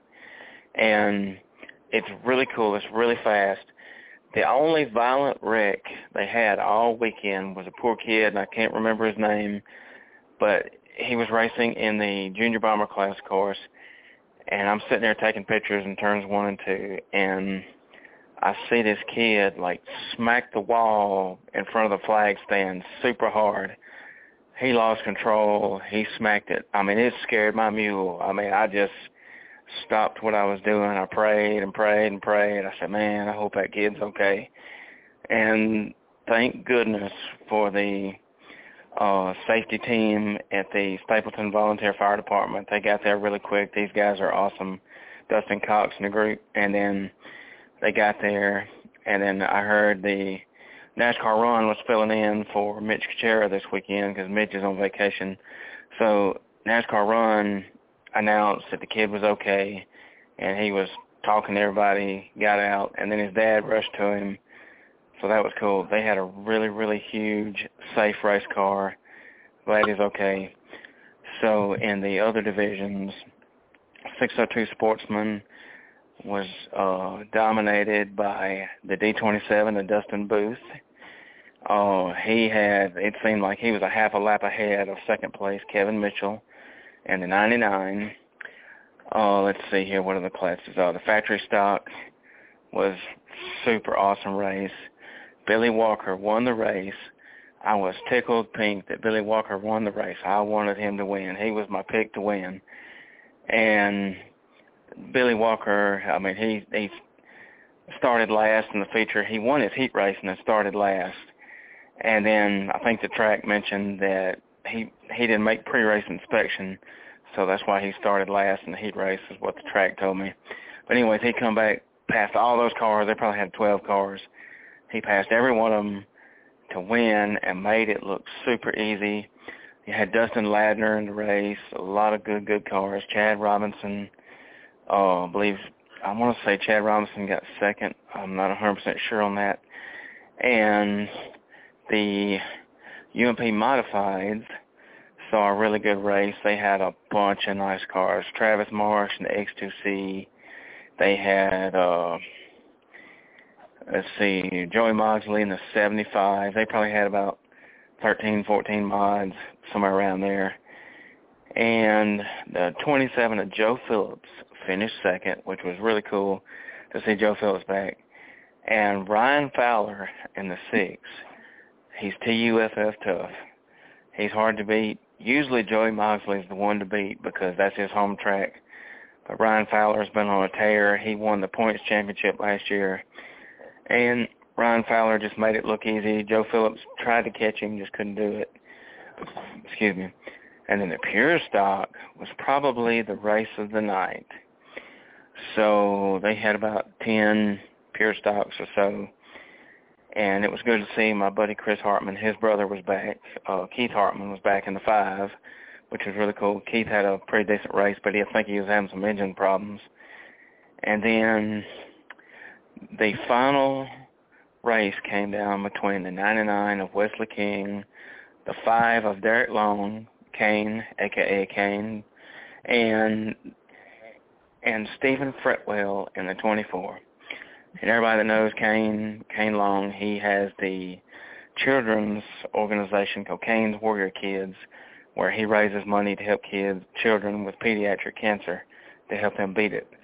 And so his special theme this year on his race car is a Star Wars theme. So he's got Chewbacca, he's got C-3PO all on the car. It looks super cool, the lightsabers.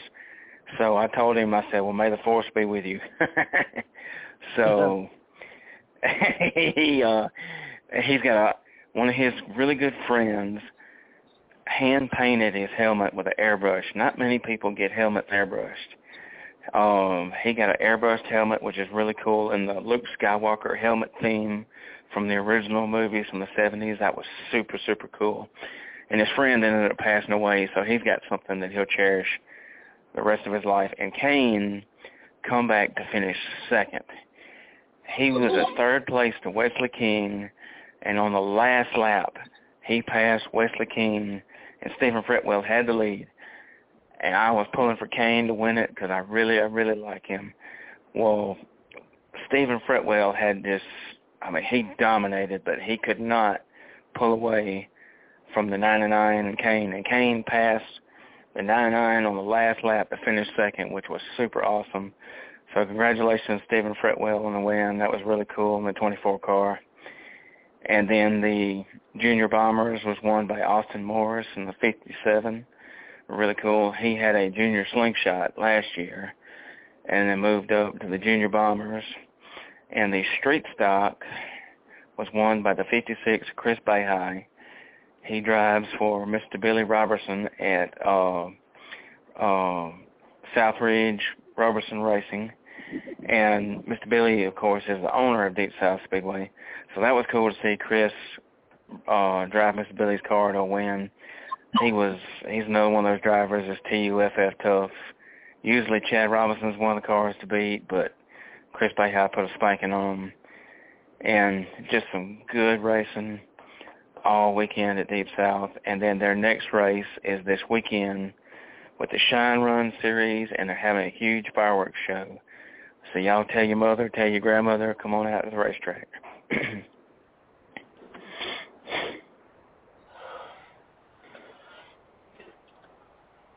Artie, go ahead, man. What's up? What's up? What's up, buddy? Um, Tell us what so, you raced at and where you going. You you you so told us last week you were going to the uh going to the asphalt tracks. Did that work out for you? No, no, nothing worked out this past weekend. I was feeling kind of in the in the um um on the wrong side of the bed, I guess, and uh, I didn't get a chance to see no racing this past weekend. Um, I was pretty much in the bed the entire weekend. Uh, I got I had a sinus issue, but we pretty much cleared that up now, so we are good. Um, it was Artie's birthday yesterday. Happy birthday. Thank you, thank you. Um, but um, as you know, Hattiesburg rained out. Outlaw Speedway rained out on Saturday, uh, on Friday night. Uh, they just too taking on too much water. Um, we have been having flooding rains down here in the south. It's hard to um, even cut your grass down here. It's uh, swamp. Uh, my grass is getting high, and you're not gonna see my house in about a week uh, from the grass. You can't even cut it. It's just, it's just it's just swamp water down here. You know, the ground is very swampy, and um, uh, we need to we need we need to pray for some um, no rain is what we need. We need we need some dry. Uh, it rained all day today. Uh, it's, it's rained every day for the past two weeks. Um, Slidell has been hit really hard with um, I don't know something like 16 inches of rain in a couple days. Um, so it's been it's been pretty bad down here as far as rain goes. Um, so Hattiesburg and um, Outlaw both rained out this past weekend. Baton Rouge did run on Friday night. Darren Carroll, he wins the pure stock race uh, in that 3DJR. The rookie mod, the rookie sports mod class, Russell Brown out of Denham Springs, Louisiana, in that 629R. He takes home first, but right behind him was um, Buddy Klein Jr. in that three car from Zachary, Louisiana. Um, he's always quick in that class. Um, rolling on to the street stocks, the street stocks, Josh Araby and that number one car from Houma, Louisiana, beats out Leo Edwards out of Denham Springs in that number two car um, to win the street stock. Daniel Gotro, he finishes in third in that 413. Shannon Graham in in the 16 car, and then Richard Zella out of Laplace, Louisiana, in that S16. He rounds out the top five in your street stocks on Friday night. Um, in the Stinger class, Jason Hanner, he wins in that eight car. Um, Hanner is um, if you, you run in the Stinger car, you got to be faster than him at Baton Rouge each and every week because he is the man there. Um, Eric Batusi, the limited sports mod, he wins it uh, out of Ethel, Louisiana, in that 61 car. Cole Cassino finishes second, and Steve Dugas out of Walker, he finishes in third in that race. Um, if you want to see some late model action, Baton Rouge Raceway is definitely the place to be. Each and every week they run, they run the super late models each and every week. Alex Ashley, he takes home the win there in um hold on, hold on, hold on. I'm giving you the wrong thing. No, no, no, it's right. Um Alex Ashley in the 31, he wins the super race followed by David Ashley out of Zachary, Louisiana in that two car and Brandon Buller he he rounds out the top three, number 61 there out of Livingston, Louisiana. Brandon actually went to Bristol a few uh, I guess a couple months back now, and uh, he won his heat race there in the at Bristol Motor Speedway. So it's always good to have a home guy that actually went to Bristol and and and, and did something up there. Uh, it's always good to see old Brandon do well. Uh, also, we uh, ran the 305 sprint cars uh, this big deal for Baton Rouge. Baton Rouge hasn't ran a, um, any other races besides their regular racing um, in 20 years. It's been like that. They haven't ran a series. And finally, we get to see some sprint car action in Baton Rouge, and Butch David put on a clinic in that 21. And Todd Fayard in third uh, in that 13 car finishes second, and Brandon Hendrick he finishes in third out of Zachary, Louisiana. Um, those um, sprint cars were fast, and I think it was Lane Whittington out of Denham Springs. I, I, I might be saying the wrong name, but went over the went over the track um, coming out of two, went over the wall and everything. He was all right, but um, wild wild race on there for sure. And then the young guns they ran.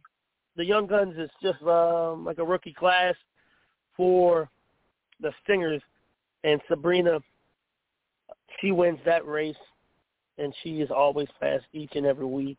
In the mini wedge, mini wedges is the is the kids. Logan Barfield, he wins first place in that race as well. Then we're to take our our little trip. We're to um, head eastbound and down on I-12. We're going to hit I-55. We're going to go up to Pike County Speedway. And at Pike County Speedway this past week, some good racing. We're going to run you through it real quick here. I know we're running out of time, but um, Pike County was the place to be on Saturday night. Michael Santangelo, he wins the street stock race. We'll run down the top threes real quick on these. Richard Jenkins in second. Caden Jackson, meatball himself in third there. Roger Flynn finishes fourth. Daniel Lacoste in fifth. In limited, Michael Santangelo wins The limited race, Daniel Johnson second, Mickey Trosclair third, Jacob Avance, he rounds out the top four. Pure Stock, Justin King, he wins it.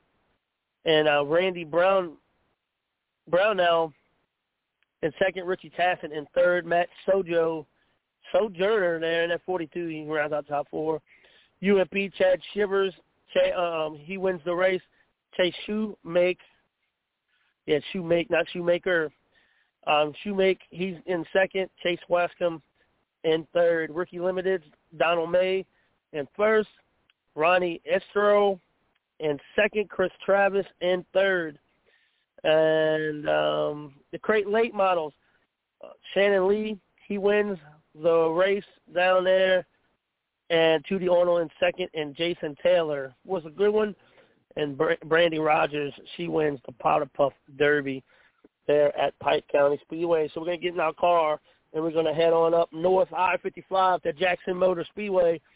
And at Jackson Motor Speedway, um, four classes. They ran their four weekly classes there. Hot Shots was won by Sam Ardener. Might might have butchered that name. Factory Stocks is Austin Rogers. The um, 604 Crate Lates was won by Randall Beckwith. And the Sportsman, the 602s were won by Zach Owens. And that is it for the tracks down here in the South. All right. I wanted to check over real quick and see uh, to Crate Racing USA. I was going to check out and see how many wins Shannon Lee picked up this year. But yeah, you're getting to know a little bit more about the Southern race car uh, racers there, race fans, as we uh, expand out. We've got some exciting news. The kickoff of the Southern Dirt Track Report on uh, the 110 Nation, Blog Talk Radio Nation. Uh, we're, we're kicking you guys off on Thursday night on your own show. Of course, we're showing you right now how you can go live, and uh, we we plan on doing that as well. Now that uh, you guys are going to be able to uh, run your own show, and uh, we're I'm just going to be in the backdrop there for you all.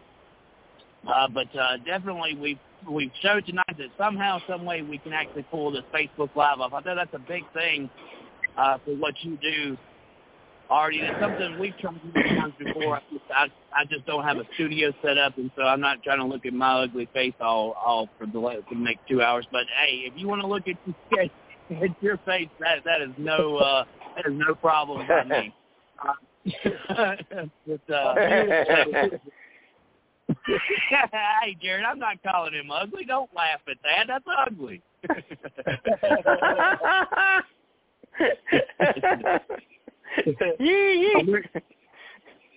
we're we're excited about the the the uh, the addition of this show and the adventure that we're about to go on as we expand the 110 Nation uh, group. Of course, once again, we'll say it. Uh, you can find us on Spotify. You can find us on iHeartRadio, iTunes. Uh, we're doing Facebook Live right now. There's several other networks as well that we can read off to you uh, that that you can find our podcast on. Now that that's not just this podcast. It's going to be Southern Track Report, also the 110 Nation Sports Show.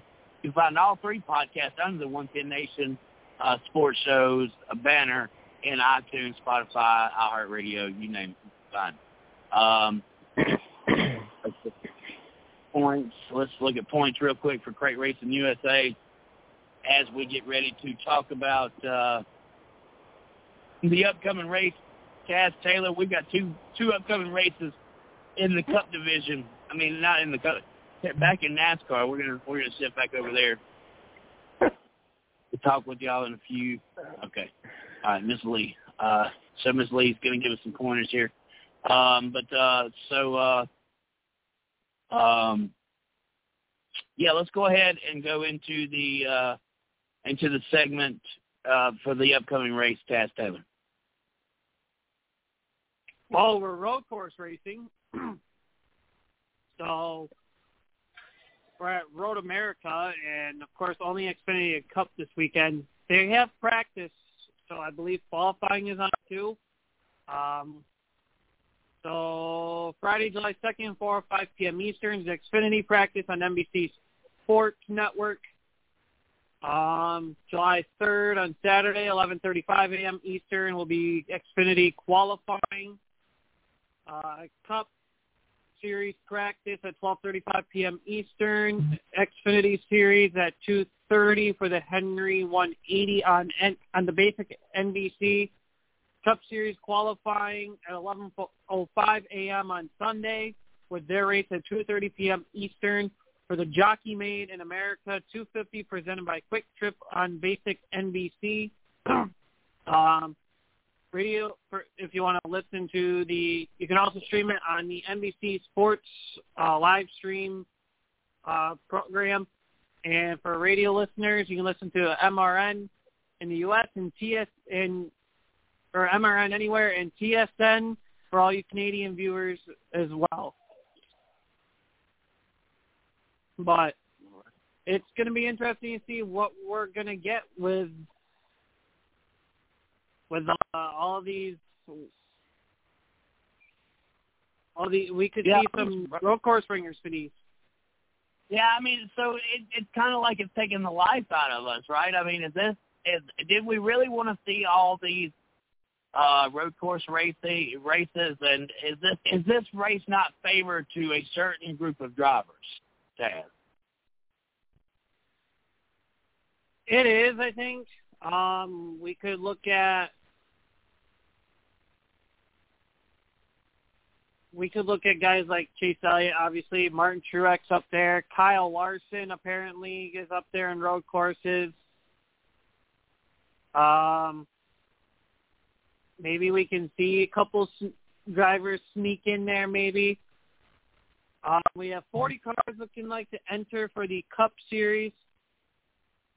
Um, see, we got Larson, LaJoie. Let's see what other invaders we got. James Davison for Rick Ware. Allmendinger with Kaulig is entering this week. Cindric with Penske in the Cup Series. Cody Ware with uh, Petty Ware Racing. Justin Haley will be driving the Spire 77. Ty Dillon comes in with Gaunt Brothers. Kyle Tilley will drive for Live Fast Motorsports. So that's on the Cup side. Xfinity side, you have 43 cars. Of course, only 40 get in. Um, some invaders on this one. Um, Andy Lally for BJ McLeod Motorsports. Josh Bilicki in the 07 for SS Greenlight. Um, some other notables looks like Chris Wright for Sam Hunt Racing, Kaz Grala for Jordan Anderson Racing, Timmy Hill coming in for motor for MBM. Uh, Kyle Busch for Gibbs in the 54. Uh, Boris Said is in this for Hattori Racing in the 61. Uh, let's see, Preston Pardus for the 90 D- DGM Racing. Uh, Kevin Harvick is in the 99 for BJ McLeod. And Ty Gibbs is also racing in this in the in the 81 car. So Ty Gibbs is in the 81. That's Ty on Gibbs, the that's the 81. Xfinity side. Yes. Wow, the 81's not been used uh, since uh, I believe the Jeffrey Cup Earnhardt. team, the K1 Cup team, right? Huh? I think Jeffrey Earnhardt was the last one with the 81. Yeah, wow. So that's a that's a throwback. Hey, I did go check some points out. And they're uh, John uh, Oakley, John Oakley or Oakley John. I don't know how it is. Some of these names are backwards. Uh, he's he's leading the points in in the Newsom race this is the way Parks Crate Racing USA. But the the interesting factoid here, guys, especially for y'all in our region, Lee Ray leads the street stock points with only four wins. 12 races, four wins. So there is a wide open space right now uh, with 487 total points by Lee Ray. Dillard Hatchett second in points with 451, and third Tony Atwood um, in national points uh, with no win. So the uh, the points race and the uh, Nee Smith or the uh, Newsom Raceway Parks Crate Racing USA Street Stock points I believe that is still wide open there as we get into some of the biggest races of the year. But uh, go back to the go back to the uh, road course racing. I'm excited about it. I think it is good racing. Um, I know we've had more uh, road course racing this year than what we've ever had before. But guys, let let these cars get settled in. We even had a good Sonoma race. Sonoma's most of the time a snooze fest. Uh, so I, I'm not gonna I'm not gonna discredit here. I'm gonna uh, I'm gonna put my money on some road ringers though. I mean, you already know if if that didn't give you if I didn't give you my pick already for the Xfinity Series and possibly for the Cup Series as well, um, then then you're not listening hard enough. But uh, uh, you know, I'm, I'm going with the big guns here this weekend. I think there is a competitive advantage for certain drivers, and that's that's talent based.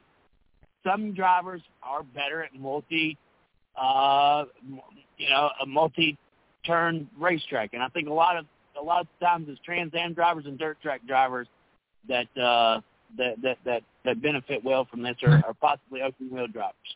Uh, any, anybody? Yeah, Taz, you you want to go ahead and give your pick? I know you got to go. Um, my picks for Xfinity, Chris, I know where you're going. You go to Dinger, Dinger, Dinger, Dinger. If I had to guess, um, my picks Xfinity. I'm going with Cindric. I haven't picked him in a long time.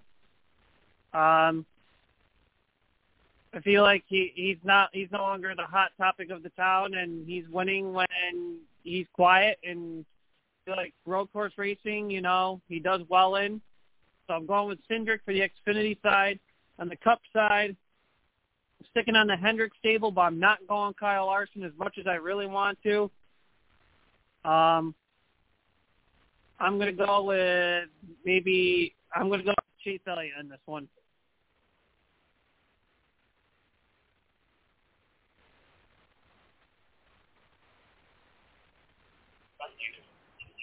Daz, what, what, what,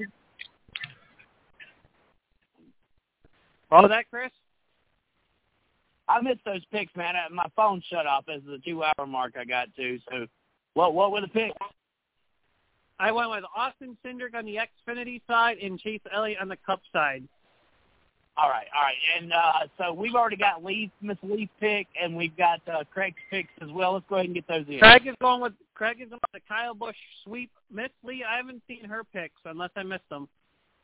So we're racing at two different racetracks, and Kyle Busch is racing at both of them.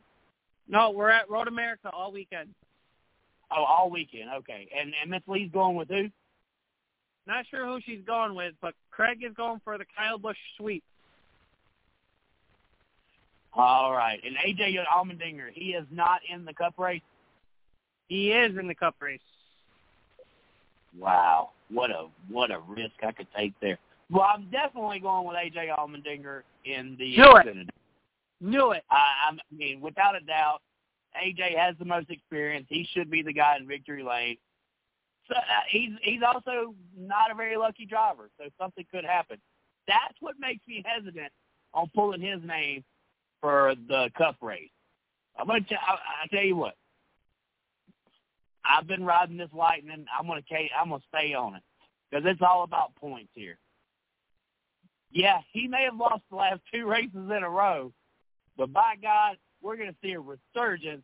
Kyle Larson's going to get his together, and he's going to be running. He's going to win the race. Kyle Larson for the win on the Cup side. Wow, Miss Lee's going Kev, Grala, and X and Dinger for the Cup. I wanted to go so bad with Dinger. I wanted to go for the double Dinger, but uh, uh, yeah. I mean, I just and, and it's going to be in a Kaulig car or a Spire Spire Motorsports. Does anybody know? Kaulig. Kaulig. So Kaulig's making their Cup debut. Dinger's going Kaulig, and Justin Haley's in the Spire. So so we can verify Kaulig Racing is making their Cup debut. Now, Kaulig's been in Cup for a few races, I think. In the number 16? Yeah, for the Daytona Road Course. Okay, I think I, I'm not sure that they've raced Cup already, but I'll have to go back and check that. That's interesting. Um, yeah, wow. All right, so race fans, what a hell of a night we've had. I don't know how in the heck we squeezed all that into one. We probably left a ton on the table, but man, after two hours, blood pressure's up. It's hot in here. I had to shut the door. Uh, where the air is, and uh, just so we could uh, keep from all that background noise. We want to thank you guys for staying and being a part of the show. But before we go, it's our favorite time of the show where we get to answer a fan question. Uh, this question was presented to us yesterday, and uh, I will read it live on the air and try to give the best answer uh, possible. Um, okay, so if I understand correctly, the driver in pole position one has the option of starting on the inside or outside. What factors would be would he be thinking about to make that decision? Does it really matter? Mm. A lot of tracks, it doesn't matter. A lot of tracks, the high groove or the low groove, groove. but typically on road course racetracks and also short tracks, you can find an advantage if you go up into the left lane. We've seen several times before uh, a driver that now that we have the choose cone, we've seen a lot of drivers pick the bottom lane. Very few times do we have drivers that actually pick the top lane. Um, Taz, if you can help me on that one, have you have you known any recent drivers to choose the top lane? It depends. for me, it depends on the track. Um, I think for tracks with mainly one groove, the leader's going to pick where that groove is, and they're going to stick with it. Um, if it's a multi-groove track, it's going to depend on how the driver feels on what groove he feels works best with them in the car. Um, I know sometimes with like with like uh, dirt tracks specifically, um, I know with Fonda, Stewie likes the high, high side, so if he feels great with the high side at the time being on uh, restarts, he'll go he'll pick the outside because that's his favorite line. Um, but if you go to a track like Martinsville or uh, say uh, local track of Bethel Motor Speedway, if you're it, the inside grooves where you're going to want to be, so the leader's going to choose the inside. Unless you're feeling ballsy at Martinsville, you're going to start on the outside and have the momentum. But yeah, and, and so I think we're forgetting one here. Cup, cup, well, not cup, uh, plate tracks. Okay, so just because driver number one decides to start up on the high side uh, with the pole position, that does not mean that the whole entire group goes up on the starts on the high side. So what happens typically at these plate tracks is you want to be where your teammate is. So if your teammate is in that fourth spot, then you're going to choose the high line so that you are directly in front of your teammate and your teammate can help give you a push. So that's another factor that comes into play uh, the cho- the choose rule is something very new. Uh, I've never really understood why you would give up track position uh, for the preferred line. Uh, Alex Bowman won the race, I believe. Or who was it? One of them actually. Uh, the restart. That's how they got to the lead.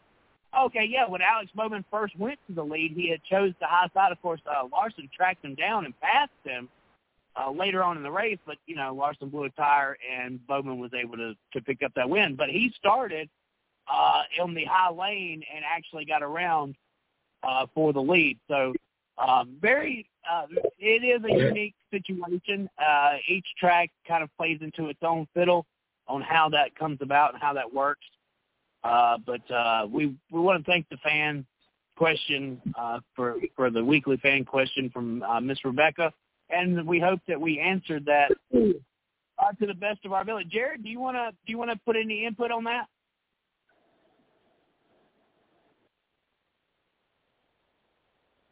All right, obviously not. So uh, we want to thank you guys for listening to the show once again. You okay, sorry about that. I had it muted. Oh yeah, you got to you got to turn that mute button off. Yeah, Jared, do you have anything for that on on the choose rule? Okay, so on the choose rule where you choose high or low. So yeah. I actually I think it's a pretty cool idea.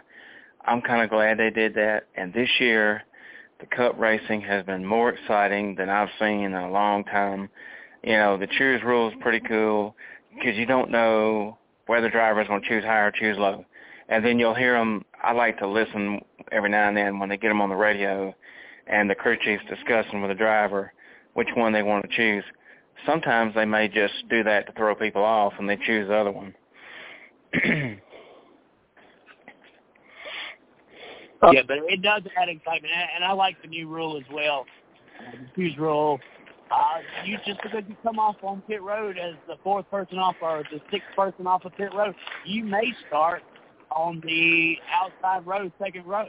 So I mean, you you Amen. improve your position by by two cars by two cars just because uh, two other people preferred to be on the low line on the restart. So. uh Mr. Rebecca, thank you once again for that question as we come to the conclusion of our race chat live. Don't forget this Thursday night we'll kick off uh, the Southern Dirt Track Report. Excited to have these guys uh, part of the program. You can find us on Thank you. iHeartRadio. You can find us on Blog Talk Radio. You can find us on iTunes, Apple Tunes, uh, Spotify, and quite a few other platforms as we expand our horizons and try to be anywhere and everywhere. Make sure that you share the show if you like us.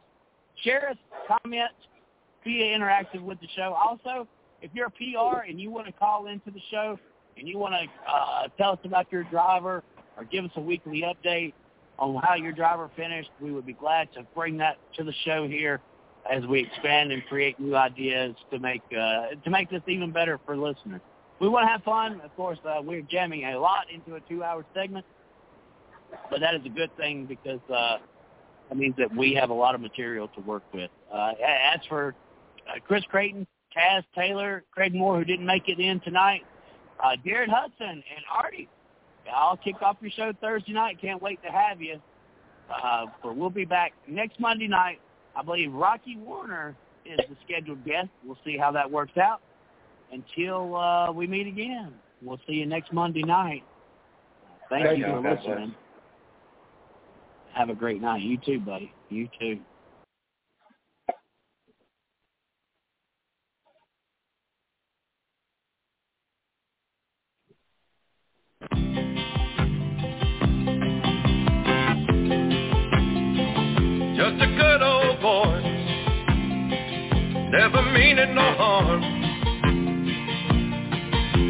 All you never saw, been in trouble with the law since the day they was born. Straightening the curve, flattening the hills.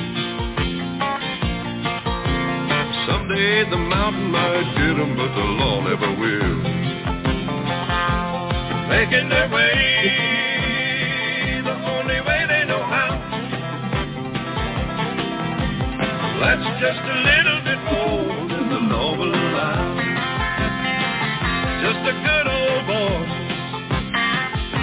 wouldn't change if they could. Fighting the system like a true modern day Robin Hood. Thank y'all for listening. See you next week.